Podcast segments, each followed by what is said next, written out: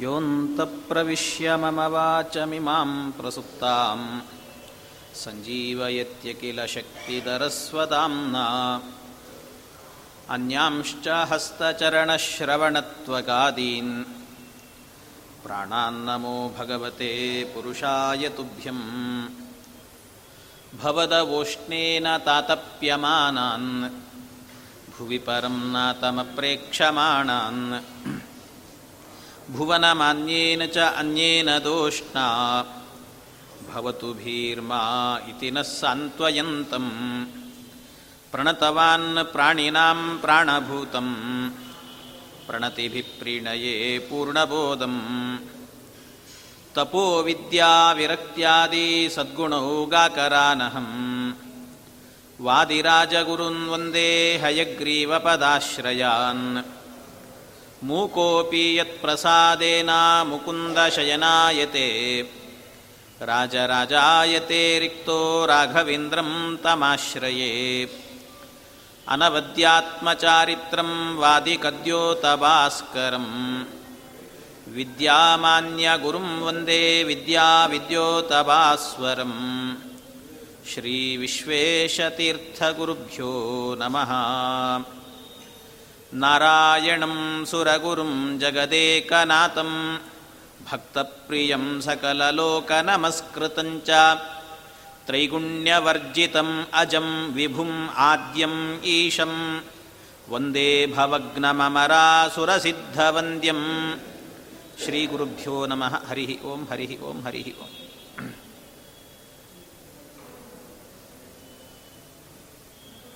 ಧರ್ಮರಾಜ ಹುಟ್ಟಿದ್ದಾನೆ. ಸೂರ್ಯ ತುಲಾರಾಶಿಯಲ್ಲಿರುವಾಗ ಜ್ಯೇಷ್ಠ ನಕ್ಷತ್ರ ಪಂಚಮಿ ತಿಥಿ ಎಂದು ಅಭಿಜಿನ್ ಮುಹೂರ್ತದಲ್ಲಿ ಯಮನ ಅವತಾರ ಆಗಿದೆ. ಅವನಿಗೆ ಯುಧಿಷ್ಠಿರ ಅಂತ ಹೆಸರನ್ನು ನಾಮಕರಣ ಮಾಡಿದ್ದಾರೆ. ಯಾಕೆ ಅಂದರೆ ಯುದ್ಧದಲ್ಲಿ ಸ್ಥಿರವಾಗಿ ಇರ್ತಾ ಇದ್ದಂತೆ ಆದ್ದರಿಂದ ಯುಧಿಷ್ಠಿರ ಅಂತವನಿಗೆ ನಾಮಕರಣ. ಈ ವಿಚಾರವನ್ನು ಕೇಳಿದಂಥ ಗಾಂಧಾರಿ ಹೊಟ್ಟೆ ಉರ್ಕೊಂಡ್ಲು. ಹೊಟ್ಟೆ ಕಿಚ್ಚಾಯಿತು.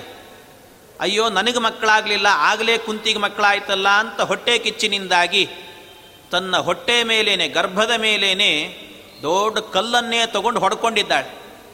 ಅದರಿಂದ ಗರ್ಭವೇ ಕೆಳಗೆ ಬಿದ್ದು ಹೋಗಿದೆ ನೂರು ತುಂಡಾಗಿದೆ, ನೂರು ಚೂರು ಚೂರಾಗಿದೆ ಅಂತೆ. ಅಷ್ಟು ಚೂರಾಗಿದ್ದರೆ ಆ ಚೂರಲ್ಲಿ ಸಗರ್ಭಪಾತನೇ ಕೃತೆ ತಯಾ ಜಗಾಮ ಕೇಶವ. ಅಷ್ಟು ನೂರು ತುಂಡುಗಳು ಬಿದ್ದಾಗ ಪರ, ಅಲ್ಲಿಗೆ ಕೂಡಲೇ ವೇದವ್ಯಾಸ ದೇವರು ಬಂದು, ವೇದವ್ಯಾಸ ದೇವರೇನು ಯಾಕೆ ಹೀಗೆ ಮಾಡಿದಿ? ಇಂಥ ಕೆಲಸ ಮಾಡಬಾರ್ದಿತ್ತು ಅಂತ ಗಾಂಧಾರಿಗೆ ಹೇಳಿ ಆ ಎಲ್ಲ ಗರ್ಭದ ತುಣುಕುಗಳನ್ನೆಲ್ಲವನ್ನು ತೆಗೆದು ನೂರು ಮಡಿಕೆಗಳಲ್ಲೂ ಕೂಡ ತುಪ್ಪದ ಮಡಿಕೆಯಲ್ಲಿ ಹಾಕಿಟ್ಟಿದ್ದ. ಇನ್ನು ಸ್ವಲ್ಪ ದಿವಸಕ್ಕಿದು ಬೆಳೆಯುತ್ತೆ ಅಂತ ಹೇಳಿ ಹಾಕಿಟ್ಟಿದ್ದಾರಂತೆ. ಯಾಕೆ ಹೀಗೆ ಮಾಡಿದರು ವೇದವ್ಯಾಸದೇವರು ಅವನು ಹುಟ್ಟೋನೇ ಕಲಿ ಅಂತ ಗೊತ್ತೇ ಇತ್ತು. ಕಲಿಯ ಸ್ವರೂಪ ಮುಂದೆ ಹುಟ್ಟುವವನು. ಅಂಥವನನ್ನು ಯಾಕೆ ರಕ್ಷಣೆ ಮಾಡಿದರು ಅಂದರೆ, ಸದೇವ ಕಾರ್ಯ ಸಿದ್ಧಯೇ, ರರಕ್ಷ ಗರ್ಭಮೀಶ್ವರ, ಪರಾಶರಾತ್ಮಜೋ ವಿಭು ವಿಚಿತ್ರ ವೀರ್ಯಜೋದ್ಭವಂ. ಸದೇವ ಕಾರ್ಯ ಸಿದ್ಧಯೇ, ಮುಂದೆ ಭಗವಂತನ ಕಾರ್ಯಗಳೆಲ್ಲ ಸಿದ್ಧ ಆಗಬೇಕು. ಅನೇಕ ರಾಕ್ಷಸರು ಸೇರಬೇಕು, ಅವರ ಸಂಹಾರ ಆಗಬೇಕು. ಇದೆಲ್ಲ ನಡೆಯಬೇಕಾಗಿದೆ. ಅದಕ್ಕಾಗಿಯೇ ಭಗವಂತ ಆ ರೀತಿಯಲ್ಲಿ ಅವರನ್ನು ರಕ್ಷಣೆ ಮಾಡಿದ್ದಾನಂತೆ. ಹೀಗೆ ಸರಿಯಾಗಿ ಯುಧಿಷ್ಠಿರ ಹುಟ್ಟಿ ಒಂದು ವರ್ಷ ನಾಲ್ಕು ದಿನ ಕಳೆದಿದೆ ಅಂತೆ. ಒಂದು ವರ್ಷ ನಾಲ್ಕು ದಿನ ಕಳೆದಾಗ ಆಗ ಸಾಕ್ಷಾತ್ತು ಕಲಿಸ್ವರೂಪನಾದಂತಹ ದುರ್ಯೋಧನ ಅವತಾರ ಮಾಡುತ್ತಿದ್ದಾನೆ. ಕಲಿಸ್ಸು ಯೋಧನೋ ಜನಿ ಪ್ರಭೂತ ಬಾಹುವೀರ್ಯಯುಕು ಪ್ರಧಾನ ವಾಯು ಸನ್ನಿಧೇಹೆ. ಬಲಾಧಿಕತ್ವಮಸ್ಯ ತತ್. ಅವನು ಹುಟ್ಟಿದಾಗ ಅವನು ಬೇರೆ ಯಾರೂ ಅಲ್ಲ. ಯಾರ ಅವತಾರ ಅಂತ ಕೇಳೋದೇ ಬೇಡ ಅಂತಾರೆ ಆಚಾರ್ಯರು. ಕಲಿಯೇ ಸಾಕ್ಷಾತ್ ಕಲಿ ಸುಯೋಧನೋ ಜನಿ. ಕಲಿಯೇ ಅಂತೆ. ಕಲಿಯೇ ಅವತಾರ ಮಾಡಿದ್ದಾನೆ ಅಂತ ಹೇಳ್ತಿದ್ದಾರೆ. ಆ ಕಲಿ ಸುಯೋಧನನಾಗಿ, ದುರ್ಯೋಧನನಾಗಿ ಅವತಾರ ಮಾಡಿದರೆ ಅವನಲ್ಲಿ ವಿಶೇಷವಾಗಿ ವಾಯುದೇವರ ಆವೇಶ ಇದೆ ಅಂತ ಹೇಳ್ತಾರೆ ಆಚಾರ್ಯರು. ದುರ್ಯೋಧನನಲ್ಲಿ ವಾಯುದೇವರ ಆವೇಶ ಅಂತೆ. ಎಲ್ಲಾದರೂ ಉಂಟ ನೋಡಿ. ಆದರೆ ಆಚಾರ್ಯರು ಅದಕ್ಕೆ ಸರಿಯಾದ ನಿರ್ಣಯವನ್ನು ಕೊಡ್ತಾರೆ ಯಾಕೆ ಅವನಲ್ಲಿ ವಾಯುದೇವರ ಆವೇಶ ಯಾಕಿತ್ತು ಅಂತ ಕೇಳಿದರೆ, ಅವನು ಎಲ್ಲರಿಗಿಂತಲೂ ಕೂಡ ಬಲಿಷ್ಠ ಅಂತ ಹೇಳಿಬಿಟ್ಟು ಗೊತ್ತಾಗಬೇಕಂತ. ಮಹಾಬಲಿಷ್ಠ. ಅವನು ಎಷ್ಟು ಬಲಿಷ್ಠನಾಗ್ತಾನೋ ಅಷ್ಟು ಅಪರಾಧಗಳನ್ನು ಮಾಡಲಿಕ್ಕೆ ಅವನಿಂದ ಅವನಿಗೆ ತಾಕತ್ತು ಬರುತ್ತದಂತೆ. ಆದ್ದರಿಂದ ಬಲಿಷ್ಠನಾದವನು ಹೆಚ್ಚು ಇನ್ನೊಬ್ಬರನ್ನು ತುಳಿತಾನೆ. ಆದ್ದರಿಂದ ಅವನಿಗೆ ಬಲ ಬರೋದಕ್ಕೋಸ್ಕರವಾಗಿ ವಾಯುದೇವರ ಆವೇಶ ಇತ್ತಂತೆ. ಅವನಿಗೆ ಬಲಕ್ಕೋಸ್ಕರ ಅಷ್ಟೇ ಹೊರತು ಒಳ್ಳೆಯ ಬುದ್ಧಿಗೋಸ್ಕರ ಅಲ್ಲ. ಬಲದಿಂದಾಗಿ ಅವನು ಮೆರೀಲಿ, ಅವನ ಬುದ್ಧಿಯನ್ನು ಮಟ್ಟ ಹಾಕೋಣ, ಅವನನ್ನೇ ಮಟ್ಟ ಹಾಕೋಣ ಅನ್ನೋ ದೃಷ್ಟಿಯಿಂದ ಅವನಿಗೆ ವಾಯುದೇವರೇ ಬಲವನ್ನು ಕೊಟ್ಟಿದ್ದಾರಂತೆ. ಪುರಾಹಿ ಮೇರು ಮೂರ್ಧನಿ ತ್ರಿವಿಷ್ಟ ಪೌಕ ಸಾಂವಚ ವಸುಂದರಾತಲೋದ್ಭವೋನ್ಮುಖಂ ಶ್ರುತಂ ದಿತೇ ಸುತೈ ಹಿಂದೆ ಏನು ಭಗವಂತ ಮೇರು ಶಿಖರದಲ್ಲಿ ಚರ್ಚೆ ಮಾಡಿದ್ದ, ಆ ಚರ್ಚೆ ಮಾಡುವಾಗ ಕೆಲವೆಲ್ಲ ದೈತ್ಯರು ಕೇಳ್ಕೊಂಡಿದ್ ಕೇಳಿಸ್ಕೊಂಡಿದ್ರಂತೆ ಅದನ್ನು. ಅದನ್ನು ಭಗವಂತನಿಗೆ ಗೊತ್ತಿಲ್ಲ ಅಂತ ಅಂದುಕೊಂಡು ಮರೆಯಲ್ಲಿ ನಿಂತು ನಾವು ಕೇಳಿಸ್ಕೊಳ್ತಾ ಇದ್ದೀವಿ ಅಂತ ಅಂದುಕೊಂಡಿದ್ರಂತೆ. ಹಾಗೆ ಕೇಳಿಸ್ಕೊಂಡಿದ್ದಂತೆ ಅವನು. ಅವನು ಕೇಳಿಸ್ಕೊಂಡಿದ್ದು ಯಾಕೆ ಕೇಳಿಸ್ಕೊಂಡ್ರು ಅಂದರೆ ಅಷ್ಟು ಕೇಳಿಸಿಕೊಂಡಾದ ನಂತರ ಎಲ್ಲ ದೈತ್ಯರು ಕೂಡ ಈ ಕಲಿಗೋಸ್ಕರ, ಈ ಕಲಿಯ ಅವತಾರ ಮಾಡಲಿ, ದುರ್ಯೋಧನನಾಗಿ ಹುಟ್ಲಿ ಅಂತ ತಪಸ್ ಮಾಡಿದ್ರಂತೆ ರುದ್ರದೇವರನ್ನ ಕುರಿತು. ಎಲ್ಲ ದೈತ್ಯರು ಕೂಡ ಭಗವಂತ ಅವತಾರ ಮಾಡ್ತಾ ಇದ್ದಾನೆ. ನಮ್ಮ ವಂಶವನ್ನೇ ನಿರ್ವಂಶ ಮಾಡಬೇಕು ಅಂತ ಹೊರಟಿದ್ದಾನೆ. ಆದ್ದರಿಂದ ಆ ಭಗವಂತನನ್ನೂ ಸಂಹಾರ ಮಾಡುವಂಥ ಒಬ್ಬ ಕಲಿ ಬರಬೇಕು. ಅವನನ್ನು ಅನನ್ಯವಾಗಿ ದ್ವೇಷ ಮಾಡಬೇಕು. ಅಂತ ಒಬ್ಬ ಕಲಿ ಕಲಿ ಸ್ವರೂಪ ನಮಗೆ ಬರಬೇಕು ಅಂತ ಎಲ್ಲರೂ ಕೂಡ ತಪಸ್ಸು ಮಾಡ್ತಾ ಇದ್ರಂತೆ. ತತಸ್ತು ತೇ ತ್ರಿಲೋಚನಂ ತಪೋ ತೋಷಯನ್ ಎಲ್ಲ ತಪಸ್ಸಿನಿಂದ ಆ ರುದ್ರದೇವರ ವರವನ್ನು ಪಡೆದಿದ್ದಾರೆ. ಯಾಕೆ ವರ ಕೇಳಿದ್ದೇನು? ತಮಗೋಸ್ಕರ ಅಲ್ಲ. ಎಲ್ಲರೂ ಕೂಡ ಕಲಿಗೆ ಅವಧ್ಯನಾಗಲಿ ಅಂತ ಕೇಳಿದ್ರಂತೆ ರುದ್ರದೇವರಲ್ಲಿ. ಕಲಿ, ಆ ದುರ್ಯೋಧನ ಅವಧ್ಯನಾಗಬೇಕು ಅಂತ ಕೇಳ್ತಾ ಇದ್ದಾರಂತೆ. ಹೀಗೆ ಮೊದಲನೇ ಮಡಿಕೆಯಿಂದಾಗಿ ಒಂದು ವರ್ಷ, ಅಂದರೆ ಯುಧಿಷ್ಠಿರ ಹುಟ್ಟಿ ಒಂದು ವರ್ಷ, ನಾಲ್ಕು ದಿನ ಆದಾಗ ಹುಡ್ತಾ ಇದ್ದಾನಂತೆ. ಈ ದುರ್ಯೋಧನ ಹುಟ್ಟಿದ್ದಾನೆ ಅಂತಾರೆ. ಆ ದುರ್ಯೋಧನ ಹುಟ್ಟಿದಾಗ ಹಾಗಿತ್ತು ಅಂತ ಹೇಳ್ತಿದ್ದಾರೆ. ಮೊದಲಿಗೆ ಮಕ್ಕಳು ಹುಟ್ಟಿದ ಕೂಡಲೇ ಆ ಮಕ್ಕಳೇನೆ ಅಳುವಿನ ಧ್ವನಿಯನ್ನು ತೋರಿಸ್ತಾರೆ. ಅಳುವಿನ ಧ್ವನಿ ಕೇಳಿಸ್ತದೆ. ಸಾಮಾನ್ಯವಾದ ಮಕ್ಕಳು ಹುಟ್ಟಿದಾಗ ಅಳು ಅಳು ಧ್ವನಿ ಹೇಗಿರ್ತದೆ ಅಂತ ಗೊತ್ತು. ಆದರೆ ಇವನೂ ಕೂಡ ದುರ್ಯೋಧನ ಹುಟ್ಟಿದಾಗ ಅವನು ಅತ್ತನಂತೆ. ಅತ್ತಾಗ ಹೇಗಿತ್ತು ಆ ಧ್ವನಿ ಅಂತ ಕೇಳಿದರೆ ಈ ಕತ್ತೆಗಳು ಕಿರಿಚಿದ್ರೆ ಹೇಗಿರ್ತದೆ ಆ ಕತ್ತೆಗಳು ಕಿರಿಚಿದಂತೆ ಕಿರಿಚಿದಂತೆ ಅವನು. ಅವನು ಕಿರಿಚಲಿಕ್ಕೆ ಬರೆಸೋತ್ತಿಲ್ಲ, ಊರಲ್ಲಿದ್ದ ಕತ್ತೆಗಳೆಲ್ಲವೂ ಕೂಡ ಜೋರಾಗಿ ಕಿರಿಸ್ಲಿಕ್ಕೆ ಶುರುವಾಯಿತಂತೆ. ಅವನು ಕಿರಿಚಿದ್ರಿಂದಲೇ ಊರಲ್ಲಿರುವ ಕತ್ತೆಗಳೆಲ್ಲ ಕಿರಿಸ್ತಾ ಇದ್ವಂತೆ. ಆ ರೀತಿಯಲ್ಲಿ ಬಹಳ ವಿಕಾರವಾಗಿರುವಂತಹ ಆ ಧ್ವನಿಯನ್ನು ಮಾಡಿದ್ನಂತೆ. ಧೃತರಾಷ್ಟ್ರನಿಗೆ ಗಾಬರಿ ಆಯ್ತಂತೆ. ಏನಿದು? ಹುಟ್ಟಿದಂಥ ಕೂಸು, ಹುಟ್ಟಿದ ಕೂಡ್ಲೇನೆ ಕತ್ತೆಯಂತೆ ಕಿರಿಸ್ತಾ ಇದೆ. ಈ ಕತ್ತೆಯಂತೆ ಕಿರಿಚೋದ್ರಿಂದ ಆ ಧ್ವನಿ ಕೇಳ್ತಾ ಇದ್ರೇನೆ ಮುಂದೆ ಏನೋ ಅಪಶಕುನ ಇದೆ ಅಂತ ಅನಿಸುತ್ತೆ. ಏನು ಅಂತ ವಿಚಾರ ತಿಳ್ಕೊಳ್ಬೇಕು ಅಂತ ಮೊದಲಿಗೇನು ಮಾಡಿದ? ವಿದುರನನ್ನು ಕರೆಸಿದ್ನಂತೆ. ವಿದುರನನ್ನು ಕರೆಸಿ ಕೇಳಿದ್ನಂತೆ. ಹುಟ್ಟಿದ ಮಗು ಕತ್ತೆಯಂತೆ ಕಿರಿಸ್ತಾ ಇದೆ. ಯಾಕೆ ಹೀಗಾಗ್ತಾ ಇದೆ ಗೊತ್ತಿಲ್ಲ. ಇದರಿಂದ ಏನು ಶಕುನ ಅಂತ ಹೇಳು. ಏನಾದರೂ ಇದ್ರೆ ಪರಿಹಾರ ಮಾಡಿಕೊಳ್ತೇನೆ ಅಂತ ಹೇಳಿದಾಗ ಕೂಡಲೇ ವಿದುರ ಹೇಳಿದ್ನಂತೆ. ಈಗಲೇ ಹೇಳ್ತಾ ಇದ್ದೇನೆ, ಈ ಮಗುವನ್ನು ತಗೊಂಡು ಹೋಗಿ ಎಲ್ಲಾದರೂ ಬಿಸಾಕಿಬಿಡು, ಕೊಂದುಬಿಡು ಇದನ್ನು ಅಂತ ಹೇಳಿದ್ನಂತೆ. ಈಗಲೇ ಅದನ್ನು ಸಂಹಾರ ಮಾಡಿಬಿಡು. ಅದಕ್ಕೆ ಅವನು ಕೇಳಲೇ ಇಲ್ಲ. ನನಗೆ ಹುಟ್ಟಿದಂಥ ಮಗು ವ್ಯಾಮೋಹ ಅವನಿಗೆ, ಪುತ್ರ ವ್ಯಾಮೋಹ.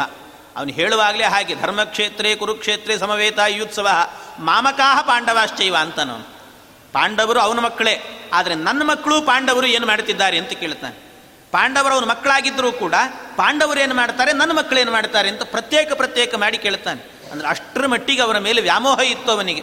ಆ ವ್ಯಾಮೋಹದಿಂದಾಗಿ ಹೇಳ್ತಾ ಇದ್ದಾನವನು ಆಗ ಇಲ್ಲ, ಈ ಮಗುವನ್ನು ಮಾತ್ರ ಕೊಲ್ಲೋದಿಲ್ಲ ನಾನು, ಇದು ನನ್ನ ಮಗು, ನನ್ನ ವಂಶ, ನನ್ನ ವಂಶದ ಕುಡಿ ಆದ್ದರಿಂದ ಏನು ಮಾಡಿದರೂ ಇದನ್ನು ಬಿಡೋದಿಲ್ಲ ಅಂತ ಹೇಳಿ ಹಾಗಾದ್ರೆ ನಿನ್ನ ಕುಲ ನಾಶ ಆಗ್ತದೆ ಅಷ್ಟೇ ನಿನ್ನ ಕುಲ ನಾಶಕ ಇವನು ಅಂತ ಹೇಳಿದನು. ನಿನ್ನ ಕುಲಕ್ಕೆ ನಾಶಕನಾಗಿ ಹುಟ್ಟಿದ್ದಾನೆ, ಅವನೇ ಇವನು ಅಂತ ಹೇಳಿದಾಗ ಅದಕ್ಕೇನೆ ಈ ಸಂದರ್ಭದಲ್ಲಿ ಅವನು ಅವನು ಅವನಿಗೆ ಹೇಳಬೇಕಾದ್ರೇ ಇವನು ದುರ್ಯೋಧನ ಹುಟ್ಟಿದ್ದಾನೆ. ಹುಟ್ಟಿದಾಗ ಇವನಿಗೆ ಇನ್ನೊಂದು ಹೆಸರನ್ನು ಹೇಳ್ತಾರೆ ಧರ್ಮರಾಜನಿಗೆ ಹೇಳುವಾಗ ಅಜಾತ ಶತ್ರು ಅಂತ ಹೇಳ್ತಿರ್ತಾರೆ. ಅವನಿಗೆ ಧರ್ಮರಾಜ ಶತ್ರುವೇ ಇಲ್ಲ ಅಂತ ಅವನಿಗೆ. ಅಜಾತ ಶತ್ರು. ಯಾರಿಗೆ ಜೀವನದಲ್ಲಿ ಶತ್ರುವೇ ಇರೋದಿಲ್ವೋ ಅವನನ್ನು ಅಜಾತ ಶತ್ರು ಅಂತ ಕರೀತಿರ್ತಾರೆ. ಆದರೆ ಅಜಾತ ಶತ್ರು ಅಂದರೆ ಏನರ್ಥ ಧರ್ಮರಾಜನನ್ನು ಯಾರು ಶತ್ರು ಇರಲಿಲ್ಲ ಅಂತ ಅರ್ಥ ಅಲ್ಲ. ಮಹಾಶತ್ರುವಾಗಿ ದುರ್ಯೋಧನನೇ ಇದ್ದ. ಹಾಗಿರುವಾಗ ಅವನನ್ನು ಅಜಾತ ಶತ್ರು ಅಂತ ಯಾಕೆ ಕರೆದ್ರು ಅಂದರೆ, ಯಾಕೆ ಕರೆದದ್ದು ಅಂದರೆ, ಇದೇ ಕಾರಣದಿಂದ. ವೇದವ್ಯಾಸ ದೇವರೇನೇ ಅವನನ್ನು ಹುಟ್ಟಿಸಿದ್ದು ಅನ್ನೋ ಕಾರಣದಿಂದ. ಅಜಾತ ಶತ್ರು ಅನ್ನೋದಕ್ಕೆ ಅರ್ಥ ಏನು ಅಂದರೆ, ಅ ಅಂದರೆ ಭಗವಂತ ಅಂತ ಅರ್ಥ. ಅಕ್ಕಿತಿ ಬ್ರಹ್ಮ ಉಪನಿಷತ್ ಹೇಳುತ್ತೆ. ಅ ಅಂದರೆ ಭಗವಂತ. ಅಂದರೆ ವೇದವ್ಯಾಸ ದೇವರು. ಆ ಜಾತ ಅಂದರೆ ಭಗವಂತನಿಂದ ಹುಟ್ಟಿದವನು. ಯಾರು?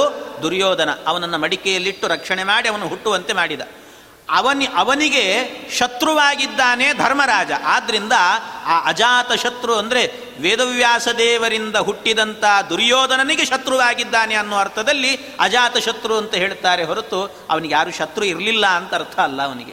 ಎಲ್ಲ ಶತ್ರುಗಳು ಇದ್ದರು ಹಾಗೆ ಇಂಥ ಮಹಾಶತ್ರುವಾಗಿ ಹುಟ್ಟಿದವನಂತೆ ದುರ್ಯೋಧನ ಈ ರೀತಿ ದುರ್ಯೋಧನ ಹುಟ್ಟಿದ, ಅವನು ಹುಟ್ಟಿದ ನಂತರ ಆಮೇಲೆ ಸಚಿತ್ರಸೇನ ನಾಮಕಸ್ತತಾ ಪರೇ ಚ ರಾಕ್ಷಸಾ ಬಭೂವು ರುಗ್ರ ಪೌರುಷ, ವಿಚಿತ್ರ ವೀರ್ಯಜಾತ್ಮಜಾ ಆಮೇಲೆ ಅನೇಕ ರಾಕ್ಷಸರೆಲ್ಲರೂ ಕೂಡ ಹುಟ್ಟುತ್ತಾ ಇದ್ದಾರಂತೆ. ಚಿತ್ರಸೇನ ಅಂತ ಒಬ್ಬ ರಾಕ್ಷಸ ಹುಡ್ತಾ ಇದ್ದಾನೆ, ಮಹಾಭಯಂಕರನಾಗಿದ್ದಾನಂತೆ ಅವನು ಕೂಡ.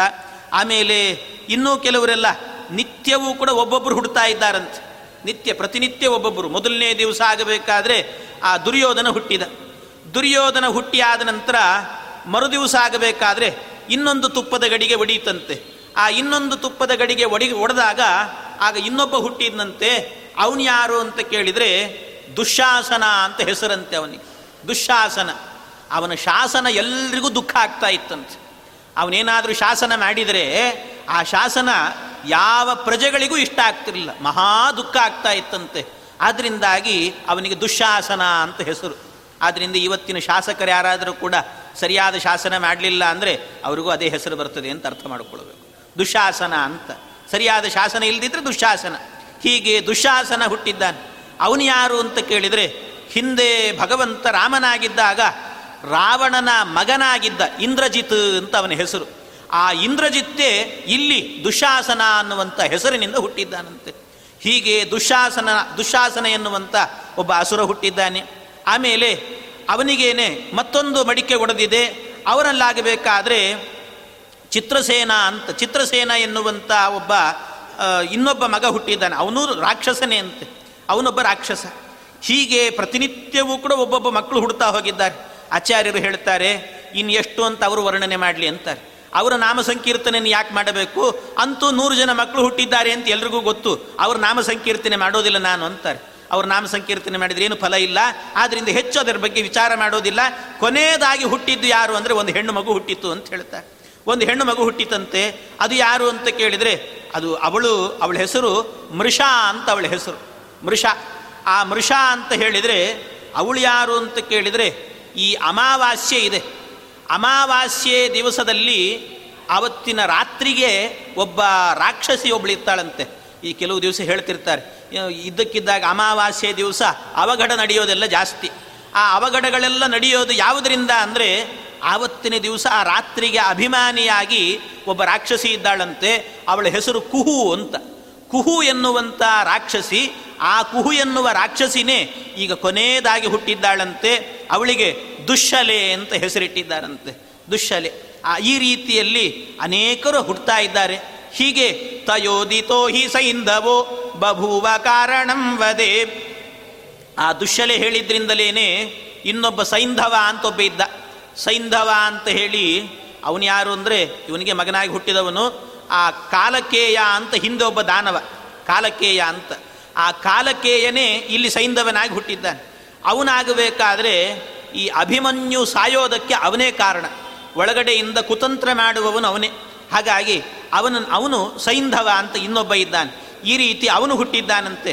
ತಥಾಸ ನಿವೃತಾಬಿದೋನು ಜಸ್ಸ ನಿವೃತೇರಭೂತ್ ಸನ ಯು ಯುಯುತ್ಸು ನಾಮಕ ಕೃತಿ ಅಷ್ಟೇ ಅಲ್ಲ, ಇನ್ನೊಬ್ಬ ನಿವೃತ್ತಿ ಅಂತ ಒಬ್ಬ ದೇವತೆ. ಅದು ಅವನು ಯಾರು ಅಂದರೆ ನಿವೃತ್ತಿ ಎನ್ನುವಂಥವನು ರಾಕ್ಷಸ.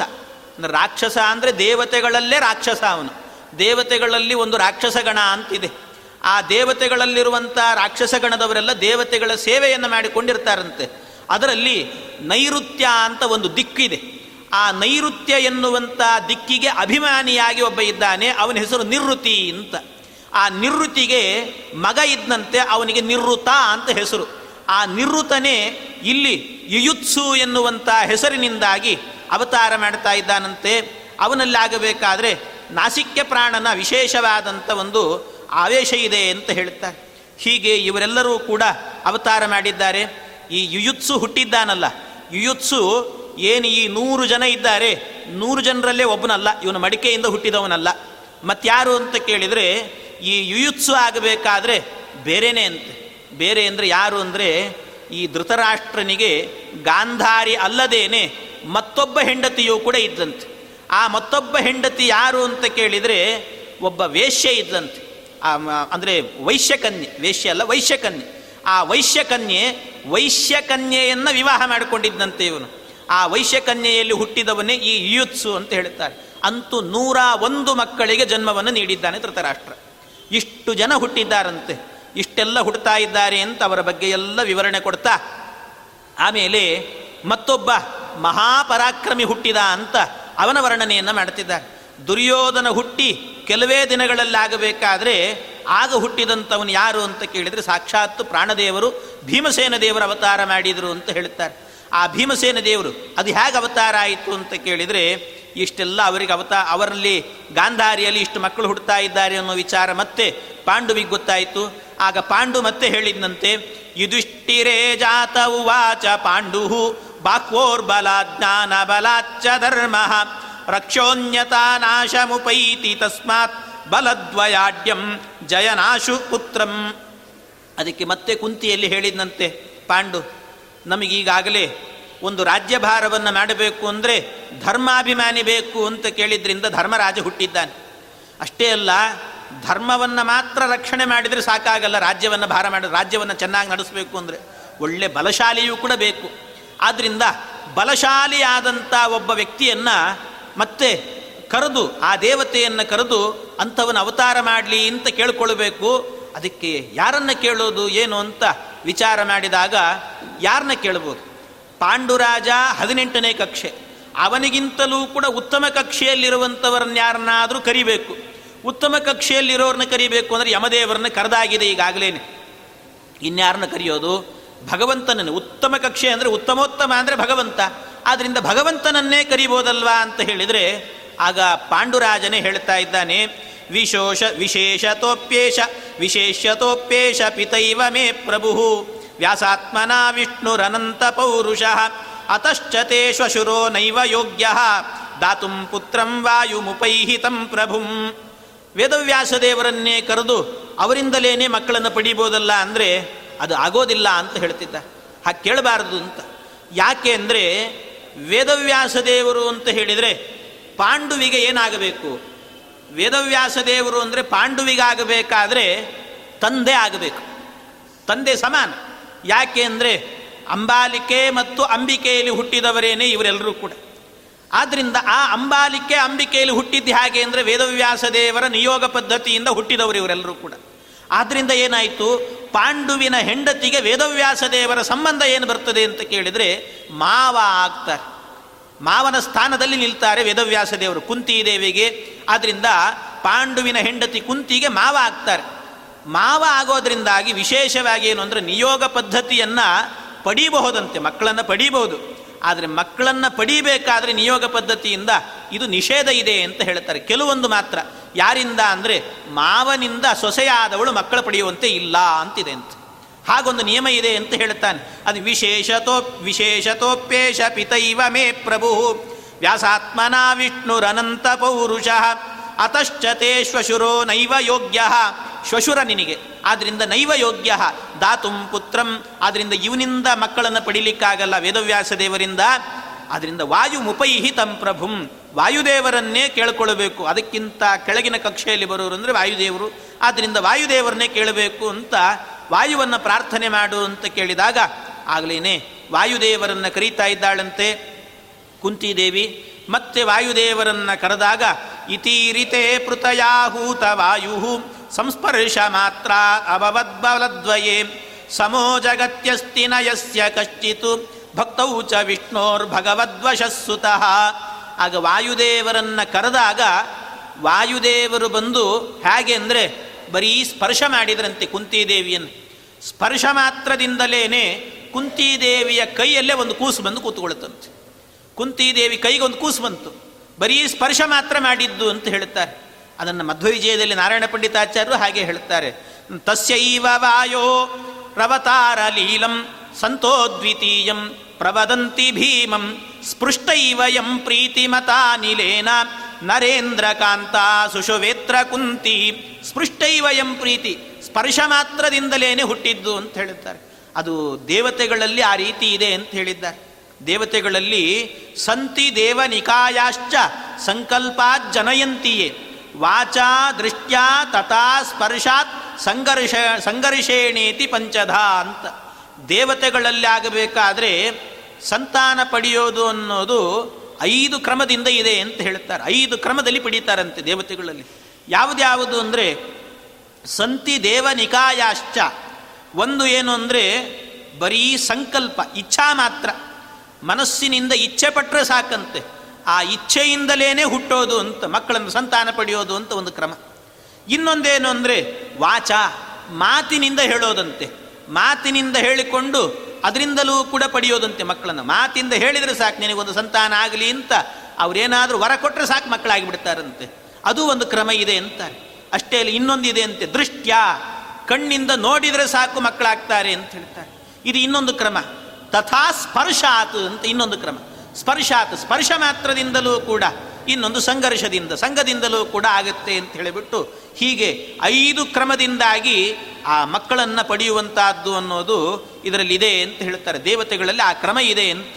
ಹೀಗೆ ಆ ಸ್ಪರ್ಶ ಮಾತ್ರದಿಂದಲೇನೆ, ವಾಯುದೇವರ ಸ್ಪರ್ಶದಿಂದಲೇನೆ ಒಬ್ಬ ಮಗ ಹುಟ್ಟಿದ್ದಾನಂತೆ. ಅವನಿಗೆ ಯಾರು ಆ ಮಗ ಅಂತ ಕೇಳಿದರೆ, ಬೇರೆ ಯಾರು ಅಲ್ಲ, ವಾಯುದೇವರಿಂದ ಹುಟ್ಟಿದ್ದಾರೆ ಅಂದರೆ ಯಾರಂತ ಹೇಳಬೇಕೇನು? ಸವಾಯುರೇವಾ ಭವದತ್ರ ಭೀಮ ನಾಮಾವೃತ ಮಾ ಸಕಲಾಹಿ ಯಸ್ಮಿನ್ ಸ ವಿಷ್ಣುನೇಶೇನ ಯುತ ಸದೈವ ನಾಂನಾ ಸೇನೋ ಭೀಮಸೇನಸ್ತತೋಸೌ. ಅವನು ಯಾರು ಅಂದರೆ ಸ ವಾಯುರೇವ ವಾಯುದೇವರೇನೆ, ಸಾಕ್ಷಾತ್ ವಾಯುದೇವರು. ಏನು ವ್ಯತ್ಯಾಸ ಇಲ್ಲವೇ ಇಲ್ಲ ಅಂತಾರೆ.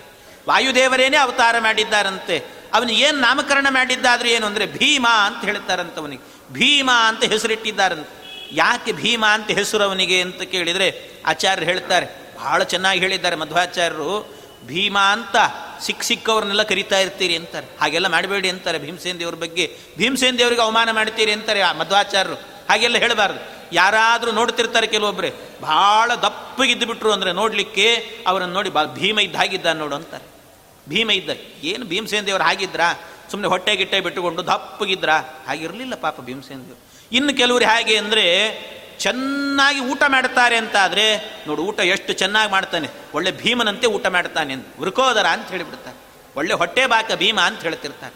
ಅಂದರೆ ಭೀಮಸೇನ ದೇವರು ಅಂದರೆ ಹೊಟ್ಟೆ ಬಾಕ ಅಂತ ಹಾಗರ್ಥ ಅಲ್ಲ. ಎಷ್ಟೋ ಶಬ್ದಗಳನ್ನು ಹಾಗೆ ಮಾಡ್ತಿರ್ತಾರೆ. ಒಳ್ಳೆ ರೀತಿ ಚಿಂತನೆ ಮಾಡೋದು ಬೇರೆ. ಯಾರಾದರೂ ತುಂಬ ಜನ ಒಳ್ಳೊಳ್ಳೆ ಶಬ್ದಗಳನ್ನು ಹೇಗೆ ಮಾಡ್ತಿರ್ತಾರೆ, ಅದರ ಪ್ರಯೋಗಗಳನ್ನು. ಯಾರು ಚೆನ್ನಾಗಿ ತಿಂತಾರೋ ಅವರನ್ನು ನೋಡ್ಬಿಟ್ಟು ಭೀಮ ಅನ್ನೋದು, ಇನ್ನು ಕೆಲವೊಬ್ಬರು ಭಾಳ ಹರಟೆ ಹೊಡಿತಿರ್ತಾರೆ. ತುಂಬ ಹರಟೆ ಹೊಡೆದು ಬಿಡ್ತಾರೆ. ಆ ಹರಟೆ ಕೇಳಿ ಕೇಳಿ ಕೇಳಿ ಕೇಳಿ ಸಾಕಾಗಿ ಎದರಲ್ಲಿ ಅಂತ ಹೇಳ್ತಾನೆ, ಸಾಕು ಮಾಡಿ ನೀನು ಪುರಾಣ ಅಂತ ಹೇಳ್ತಾರೆ. ಏನು ಪುರಾಣ ಅಂದರೆ ನಿಮ್ಮ ಹರಟೆನಾ? ಪುರಾಣ ಅನ್ನೋ ಶಬ್ದ ಆಡೋದೇ ಅದಕ್ಕೆ. ಹಾಗೆ ಹೇಳ್ತಾರೆ. ಪುರಾಣ ಅನ್ನೋ ಶಬ್ದ ಆಡುವ ಎಂಥ ಪುರಾಣ? ವೇದವ್ಯಾಸ ದೇವರು ಕೊಟ್ಟಿರುವಂಥ ಪುರಾಣಗಳನ್ನು ನೀವು ಹೊಡೆಯೋ ಹರಟೆಗೆ ಸಾಕು ಮಾಡು ನಿನ್ನ ಪುರಾಣ ಅಂತ ಹೇಳ್ತಿರಲ್ಲ, ಆ ಶಬ್ದ ಅಲ್ಲಿ ಬಳಸ್ತಾರೆ ಹಾಗೆ ಬಳಸಬೇಡ್ರಿ ಅಂತಾರೆ. ಒಂದೊಂದು ಶಬ್ದಗಳನ್ನು ಬಳಸುವಾಗಲೂ ಕೂಡ ಆ ಶಬ್ದಗಳ ಅರ್ಥವನ್ನು ತಿಳಿದು ಬಳಸಿ ಅಂತ ಹೇಳ್ತಾರೆ. ಹಾಗೆ ಮಾಡಬೇಕು ಅಂತ ಹೇಳಿದ್ದಾರೆ ಮಧ್ವಾಚಾರ್ಯರು. ಅದಕ್ಕೋಸ್ಕರವಾಗಿ ಹೇಳ್ತಾ ಇದ್ದಾರೆ, ಭೀಮ ಅಂತ ಹೇಳಿದ್ದಾರೆ, ಭೀಮಸೇನಾ ಅಂತ. ಭೀಮಸೇನಾ ಅನ್ನೋ ಶಬ್ದಕ್ಕೆ ಅರ್ಥ ಏನು? ಅದನ್ನು ತಿಳ್ಕೊಳ್ಳಿ ಅಂತ ಹೇಳ್ತಾರೆ. ಭೀಮಸೇನ ಅನ್ನೋದಕ್ಕೆ ಅರ್ಥ ಏನು ಅಂದರೆ ಬಿಬರ್ತೀತಿ ಭೀ, ಬಿಬರ್ತೀತಿ ಬಿ ಭೀ ಅಂತ ಹೇಳಿದರೆ ಧಾರಣೆ ಮಾಡುವವನು ಅಂತ ಅರ್ಥ. ಭೀ ಅನ್ನೋದಕ್ಕೆ ಬಿಬರ್ತಿ, ಧಾರಣೆ ಮಾಡುತ್ತಾನೆ. ಏನನ್ನ? ಮಾ ಮಾ ಅಂತ ಹೇಳಿದರೆ ಜ್ಞಾನ. ಜ್ಞಾನವನ್ನು ತನ್ನಲ್ಲಿ ಹೊತ್ತುಕೊಂಡಿದ್ದಾನಂತೆ. ಜ್ಞಾನ ಸ್ವರೂಪನಾಗಿದ್ದಾನೆ ಅಂತ ಹೇಳ್ತಾರೆ. ಅಂಥ ವ್ಯಕ್ತಿ ಭೀಮ ಅಂತ ಹೇಳಿದರೆ ಪೂರ್ಣವಾದ ಜ್ಞಾನ ಇರುವವನು. ಪೂರ್ಣ ಪ್ರಮತಿ ಪೂರ್ಣ ಪ್ರಜ್ಞಾ ಅನ್ನೋ ಶಬ್ದಕ್ಕೆ ಏನು ಅರ್ಥವೋ? ಅದೇ ಅರ್ಥ ಇದೆ ಅಂತೆ ಭೀಮ ಅನ್ನೋದಕ್ಕೆ. ಸೇನಾ ಅನ್ನೋದಕ್ಕೆ ಅರ್ಥ ಏನು ಅಂದರೆ, ಇನ ಇನ ಅಂತ ಹೇಳಿದರೆ, ಸ ಇನ ಅಂತ ಬಿಡಿಸ್ಬೇಕಂತೆ. ಸ ಇನ ಅಂತ ಹೇಳುವಾಗ ಅದಕ್ಕೆ ಇನ ಅನ್ನೋದಕ್ಕೆ ಸ್ವಾಮಿ ಅಂತ ಅರ್ಥ. ಸ್ವಾಮಿಯಾದಂಥ ಭಗವಂತ. ಅವನಿಂದ ಸ ಇನ. ಸ ಇನ ಅಂದರೆ ಸಹಿತನಾಗಿರ್ತಾನೆ. ಅಂದರೆ ಭಗವಂತನನ್ನು ಬಿಟ್ಟು ಅರೆಗಳಿಗೆಯೂ ಕೂಡ ಇರೋದಿಲ್ಲ ಭೀಮಸೇನ ಅಂತ. ಆದ್ದರಿಂದ ಸೇನಾ ಅನ್ನೋದಕ್ಕೆ ಭಗವಂತನನ್ನು ಬಿಟ್ಟಿಲ್ಲದೆ ಇರುವವನು, ಪೂರ್ಣವಾದ ಜ್ಞಾನ ಇರುವವನು, ಭಗವಂತನ ಜ್ಞಾನ ಇರುವವನು ಅಂತ. ಭೀಮ ಅನ್ನೋದಕ್ಕೆ ಭಗವಂತನ ಜ್ಞಾನ ಉಳ್ಳವನು ಭಗ ಸೇನಾ ಅನ್ನೋದಕ್ಕೆ ಭಗವಂತನ ಜೊತೆಗೆ ಇರುವವನು. ಆದ್ದರಿಂದಲೇ ಯತ್ರ ಭೀಮ, ತತ್ರ ಹರಿಹಿ ಅಂತ ಅರ್ಥ. ಯತ್ರ ಭೀಮ, ತತ್ರ ಕೃಷ್ಣ. ಯತ್ರ ವಾಯು ತತ್ರ ಭಗವಾನ್. ಸಹ ವಿಷ್ಣು ತತ್ರ ಹರಿಹಿ. ಎಲ್ಲ ರೀತಿಯಲ್ಲಿ ವ್ಯಾಪ್ತಿಯನ್ನು ಹೇಳುವಾಗ ಬಹಳ ಜನ ಹೇಳ್ತಿರ್ತಾರೆ. ತರ್ಕಶಾಸ್ತ್ರವನ್ನು ಓದೋರೆಲ್ಲ ವ್ಯಾಪ್ತಿ ಹೇಳಿ ಅಂತ ಹೇಳಿದಾಗ, ವ್ಯಾಪ್ತಿ ಅಂದರೆ ಅದು ಎಲ್ಲಿದೆಯೋ ಇದು ಇಲ್ಲಿದೆ ಅಂತ ಹೇಳಲಿಕ್ಕೆ ಬಂದರೆ ಅದನ್ನು ವ್ಯಾಪ್ತಿ ಅಂತ ಕರೀತಾರೆ. ಯತ್ರ ಧೂಮಃ ತತ್ರ ವನ್ನಿಹಿ ಅಂತ ಹೇಳ್ತಿರ್ತಾರೆ. ಎಲ್ಲಿ ಧೂಮ ಇರುತ್ತದೋ, ಎಲ್ಲಿ ಹೊಗೆ ಇರುತ್ತದೋ, ಅಲ್ಲಿ ಬೆಂಕಿ ಇರುತ್ತದೆ ಅಂತ ಹೇಳ್ತಾರೆ. ಇದು ವ್ಯಾಪ್ತಿ. ಅದೇ ರೀತಿ ನಿಜವಾದ ವ್ಯಾಪ್ತಿ ಹೇಳಬೇಕು ಅಂದರೆ ಎಲ್ಲಿ ಭೀಮಸೇನ ದೇವರೋ ಅಲ್ಲಿ ಭಗವಂತ ಇರ್ತಾನೆ, ಎಲ್ಲಿ ವಾಯುವೋ ಅಲ್ಲಿ ಹರಿ ಇರ್ತಾನೆ, ಎಲ್ಲಿ ಹನುಮನೋ ಅಲ್ಲಿ ಹರಿ, ಎಲ್ಲಿ ಹರಿಯೋ ಅಲ್ಲಿ ಹನುಮ. ಈ ರೀತಿಯಲ್ಲಿ ವ್ಯಾಪ್ತಿಯನ್ನು ಪರಸ್ಪರವಾಗಿ ಹೇಳಲಿಕ್ಕೆ ಬರ್ತದಂತೆ. ಅವರಿಗಾಗಬೇಕಾದ್ರೆ ಸಮವ್ಯಾಪ್ತಿ ಅಂತಾರೆ, ಎರಡು ರೀತಿಯಿಂದಲೂ ಹೇಳಲಿಕ್ಕೆ ಬರ್ತದೆ ಅಂತ. ಈ ರೀತಿಯಲ್ಲಿ ಆ ಹೆಸರನ್ನು ಕರಿಬೇಕು, ಭೀಮ ಅನ್ನುವಂಥ ಹೆಸರನ್ನು, ಯಾವ್ಯಾವೋ ಅರ್ಥದಲ್ಲಿ ಭೀಮ ಅನ್ನುವಂಥ ಹೆಸರನ್ನು ಕರಿಬೇಡಿ ಅಂತ ಹೇಳ್ತಾರೆ. ಈ ರೀತಿ ಭೀಮಸೇನ ದೇವರು ಹುಟ್ಟಿದಾಗ ಏನೇನು ನಡೀತು ಅಂತ ಹೇಳ್ತಾ ಇದ್ದಾರೆ. ಹಿಂದೆ ದುರ್ಯೋಧನ ಹುಟ್ಟಿದಾಗ ಅವನ ಅತ್ತದ್ದೇ ಹಾಗೆ ಕತ್ತೆಯ ಧ್ವನಿ ಅವನಿಗೆ ಬಂತು. ಕಿರಿಚಿಬಿಟ್ಟ. ಕತ್ತೆಯಂತೆ ಕಿರಿಚಿದ. ಆದರೆ ಭೀಮಸೇನ ದೇವರು ಹುಟ್ಟಿದಾಗ ಏನಾಯಿತು ಅಂದರೆ ಅವರು ಅಳೋದಿರಲಿ, ಅವರು ಅಳೋಕ್ಕಿಂತ ಮೊದಲೇನೆ ಬೇರೆ ನಡೆದು ಹೋಗಿತ್ತು ಅಂತಾರೆ. ಏನೇನು ನಡೀತು? ತಸ್ಮಿನ್ ಪ್ರಜಾತೆ ರುದಿರಂ ಪ್ರಸುಸ್ರುವು ಮಹಾಸುರ ವಾಹನ ಸೈನ್ಯ ಸಂಯುತಾ ನೃಪಾಶ್ಚ ತತ್ಪಕ್ಷ ಭವಾ ಸಮಸ್ತಾ ತದಾ ಬೀತ ಅಸುರ ರಾಕ್ಷಸಾಶ್ಚ ಆಸುರ ರಾಕ್ಷಸಾಶ್ಚ ಎರಡು ರೀತಿಯಲ್ಲೂ. ಭಗ ಈ ಭೀಮಸೇನ್ ದೇವರು ಹುಟ್ಟಿದಾಗ ಏನಾಯಿತು ಅಂದರೆ ಅವನಿಗಿಂತ ಮೊದಲು ಹುಟ್ಟಿದವರೆಲ್ಲ ಕೆಲವರೆಲ್ಲ ರಾಕ್ಷಸರಿದ್ದರಂತೆ. ಇನ್ನು ಹುಟ್ಟುವಂಥವರು ಕೆಲವು ರಾಕ್ಷಸರಿದ್ದರಂತೆ. ಕಂಸ, ಜರಾಸಂಧ, ಕೀಚಕ, ಶಿಶುಪಾಲ, ದಂತವಕ್ರ, ಎಲ್ಲ ಅನೇಕ ರಾಕ್ಷಸರು ಹುಟ್ಟಿದ್ದಾರೆ. ಆ ಎಲ್ಲ ರಾಕ್ಷಸರಿಗೂ ಕೂಡ ಭೀಮಸೇನ ದೇವರು ಅವತಾರ ಮಾಡಿದಂಥ ಕಾಲದಲ್ಲಾಗಬೇಕಾದ್ರೆ ಏನಾಯ್ತು ಅವರ ಗತಿ ಅಂತ ಕೇಳಿದರೆ ಎಲ್ಲರೂ ಕೂಡ ವಾಂತಿ ಮಾಡಿಕೊಂಡ್ರಂತೆ. ವಾಂತಿ ಹೇಗೆ? ಬಾಯಲ್ಲಿ ಬಂದಂಥ ವಾಂತಿ ತಿಂದದ್ದು ವಾಂತಿ ಮಾಡಿಕೊಂಡದ್ದಲ್ಲ, ಒಳಗಿರುವ ರಕ್ತವೇ ವಾಂತಿ ಆಗ್ತಾ ಇತ್ತಂತೆ. ಏನು ಬರೀ ಬಾಯಿಂದನೋ, ನವದ್ವಾರದಿಂದಲೂ ಕೂಡ ರಕ್ತ ಹರಿತಾ ಇತ್ತು ಅಂತ ಹೇಳ್ತಾರೆ. ತದಾ, ತಸ್ಮಿನ್ ಪ್ರಜಾತೆ ರುದಿರಂ ಪ್ರಶಿಸ್ರುವು ಅಂತ ರುದಿರವನ್ನೇ ರಕ್ತವನ್ನೇ ಎಲ್ಲ ಕಡೆ ನವದ್ವಾರದಿಂದಲೂ ಕೂಡ ರಕ್ತ ಬರ್ತಾ ಇತ್ತಂತೆ ಎಲ್ಲ ರಾಕ್ಷಸರಿಗೆ ಅಂತ ಹೇಳುತ್ತಾರೆ. ಹಾಗೆ ಭೀಮಸೇನ ದೇವರು ಅವತಾರ ಮಾಡಿದಾಗಲೇ ಹಾಗಾಗಿತ್ತು ಅಂತ. ಅವರಿಗೆಲ್ಲ ಒಮ್ಮೆ ಜ್ವರ ಬಂದು ಹೋಗಿತ್ತಂತೆ. ಅಷ್ಟರ ಮಟ್ಟಿಗೆ ಸಮಸ್ಯೆ ಆಗಿತ್ತು. ಈ ರೀತಿ ಭೀಮಸೇನ ದೇವರು ಅವತಾರ ಮಾಡಿದಂಥ ಕಾಲ, ಅವರು ಅವತಾರ ಮಾಡಿರುವಂತಹದ್ದು ಸರಿಯಾಗಿ ಕರಾರುವಾಕ್ಕಾಗಿ ಹೇಳುತ್ತಾರೆ. ಯಾವ ದಿನದಲ್ಲಿ ಅವತಾರ ಮಾಡಿದ್ದಾರೆ ಭೀಮಸೇನ ದೇವರು ಅಂತ ಕೇಳಿದರೆ, ಪಾಲ್ಗುಣ ಶುದ್ಧ ತ್ರಯೋದಶಿ ತಿಥಿ ಎಂದು ಅವತಾರ ಮಾಡಿದ್ದಾರಂತೆ. ಅದು ಯಾವ ರೀತಿ, ಯಾವ ಕಾಲದಲ್ಲಿ ಅಂದರೆ ಬೆಳಗಿನ ಜಾವದಲ್ಲಿ, ಅದು ಪಿತೃಮುಹೂರ್ತ ಅಂತ ಪಿತೃಮುಹೂರ್ತ ಅಂತ ಒಂದು ಮುಹೂರ್ತ ಇದೆ. ಆ ಮುಹೂರ್ತದಲ್ಲಿ ಭೀಮಸೇನ್ ದೇವರು ಅವತಾರ ಮಾಡಿದ್ದಾರೆ. ಸಾಮಾನ್ಯ ಬೆಳಗಿನ ಜಾವದಲ್ಲಾಗುವಾಗ ಎಂಟು ಗಂಟೆ ಇಪ್ಪತ್ತು ನಾಲ್ಕು ನಿಮಿಷದಿಂದ ಒಂಬತ್ತು ಗಂಟೆ ಹನ್ನೆರಡು ನಿಮಿಷದ ಒಳಗಡೆ ಹುಟ್ಟಿದ್ದಾರೆ ಅಂತ ಹೇಳ್ತಾರೆ. ಕರಾರುವಾಕ್ಕಾಗಿ ಹೇಳ್ತಾರೆ ಮಧ್ವಾಚಾರ್ಯ. ಯಾಕೆಂದ್ರೆ ಅವರೇ ಹುಟ್ಟಿದ್ದಾದ್ರಿಂದಾಗಿ. ಅವರದೇ ಅವತಾರ. ಅದರಿಂದ ಅವರು ಅಷ್ಟು ಕರಾರುವಾಕ್ಕಾಗಿ ಹೇಳ್ತಾ ಇದ್ದಾರೆ. ಪಾಲ್ಗುಣ ಶುದ್ಧ ತ್ರಯೋದಶಿ ದಿನದಂದು ಬೆಳಗಿನ ಜಾವದಲ್ಲಿ ಹುಟ್ಟಿದ್ದೇವೆ ಅಂತ ಹೇಳ್ತಾರೆ. ಈ ರೀತಿಯಲ್ಲಿ ಆ ಭೀಮಸೇನ ದೇವರ ಅವತಾರ ಆಗಿದೆ. ಅವರ ಅವತಾರ ಆದಾಗ ಕೈಯಲ್ಲಿದ್ದಂಥ ಮಗುವನ್ನೇ ಹಿಡ್ಕೊಂಡಿದ್ದಾರಂತೆ. ಕುಂತಿದೇವಿ ಹಿಡ್ಕೊಂಡಿದ್ದಾಳೆ. ಒಂದು ಸಂದರ್ಭದಲ್ಲಿ ಆ ಬದ್ರಿ, ಬದ್ರಿಕಾಶ್ರಮದಲ್ಲಾಗುವಾಗ ಒಂದು ಪರ್ವತ ಇತ್ತಂತೆ. ಮೊದಲೇ ಅದಕ್ಕೆ ಶತಶೃಂಗ ಅಂತ ಪರ್ವತ ಹೆಸರು. ಶತಶೃಂಗ ಅಂದರೆ ಒಂದು ಪರ್ವತದಲ್ಲಿ ನೂರು ಶಿಖರಗಳಿರ್ತಿದ್ವಂತೆ. ಸಾವಿರಾರು ಶಿಖರಗಳಿರ್ತಿದ್ವು, ಆ ಪರ್ವತದಲ್ಲಿ ನೂರು ಶಿಖರಗಳಿತ್ತಂತೆ. ಯಾವ ಪರ್ವತದ ಒಳಗೆ ನೂರು ಶಿಖರಗಳಿರ್ತಾವೋ ಅದನ್ನು ಶತಶೃಂಗ ಪರ್ವತ ಅಂತ ಕರಿತಾ ಇದ್ರು.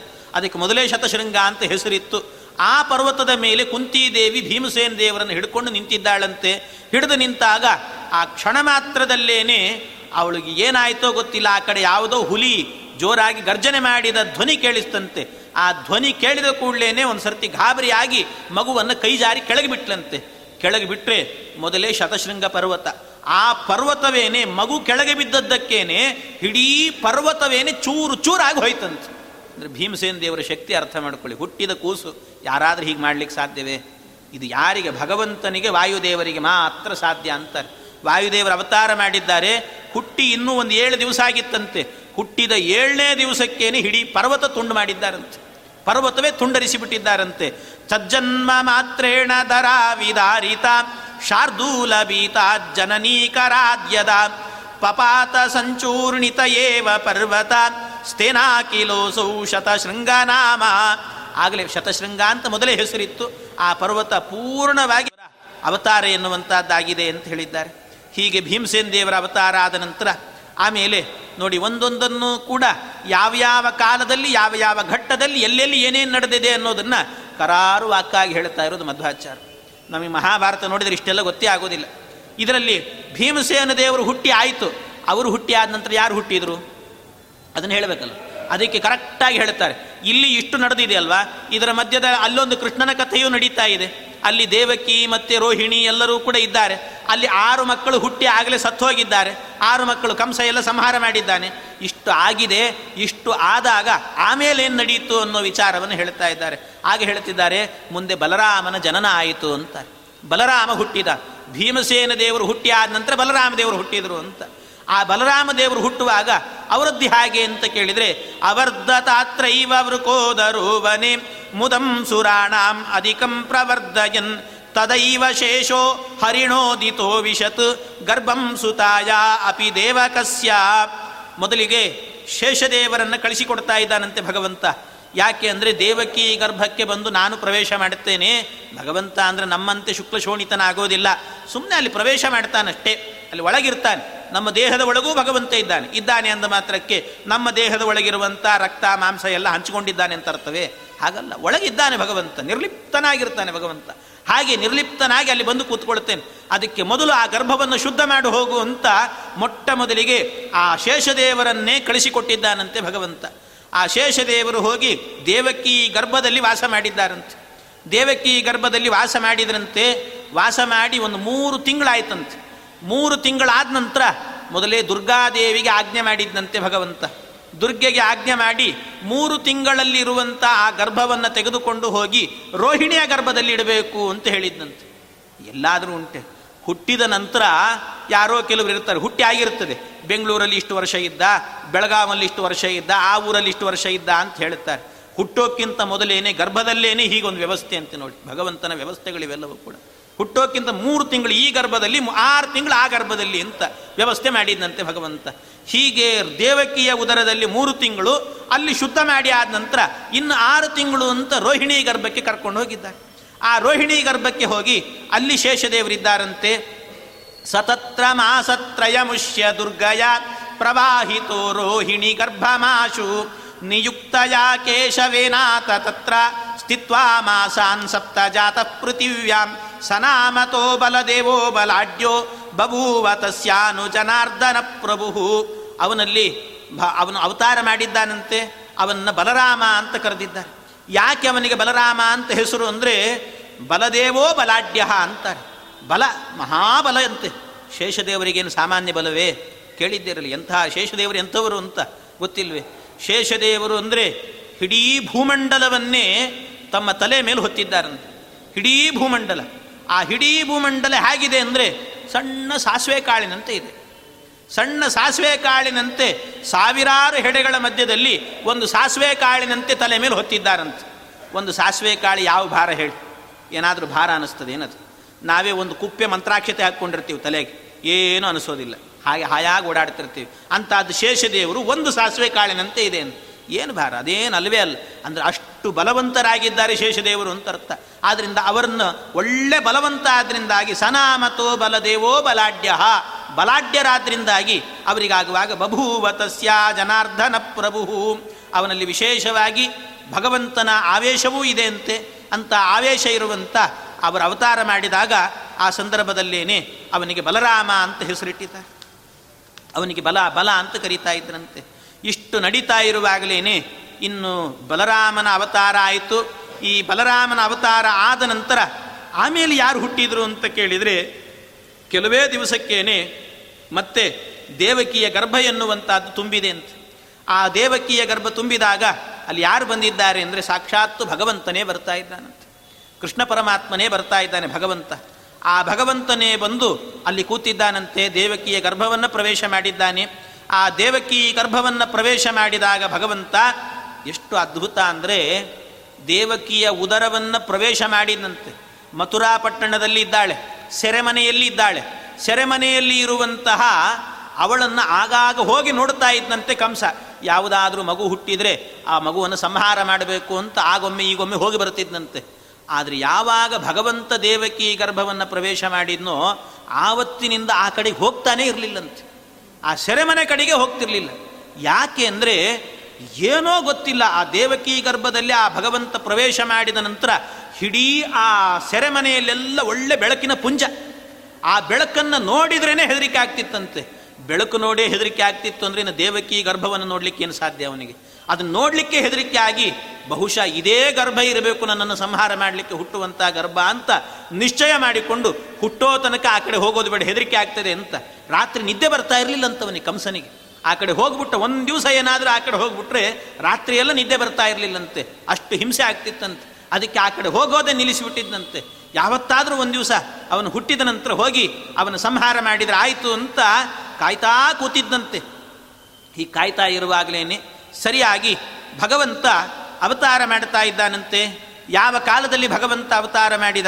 ಎಷ್ಟು ಅದ್ಭುತ ಅಂದರೆ ಅದನ್ನು ಆಚಾರ್ಯರು ಹೇಳಿದ್ದಾರೆ ವಾದಿರಾಜ ಸ್ವಾಮಿಗಳು ಹೇಳ್ತಾರೆ. ಮೊದಲು ಶೇಷದೇವರನ್ನು ಕಳಿಸಿ, ಆಮೇಲೆ ಭಗವಂತ ಪ್ರವೇಶ ಮಾಡಿದ್ರಿಂದಾಗಿ ಇದರಿಂದ ಅರ್ಥ ಮಾಡಿಕೊಳ್ಬೇಕು ಅಂತಾರೆ. ನಗರ್ಭವಾಸೋ ಮಮ ನಿರ್ಮಲಸ್ಯ ಇತ್ಯದೋ ಬುಧಾನ್ ಬೋಧಯಿತು ಹೃದೇವ. ಪಣೀಶ್ವರಂ ಗರ್ಭಗತಂ ವಿದಾಯ. ಪುನಃ ಸ್ವಯಂ ಸನ್ನಿಹಿತೋ ಬಭೂವ.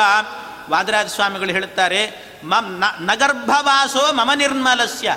ಭಗವಂತ ನಿರ್ಮಲ, ಆ ನಿರ್ಮಲನಾದಂಥ ಭಗವಂತನಿಗೆ ಗರ್ಭವಾಸ ಎನ್ನುವುದಿಲ್ಲ.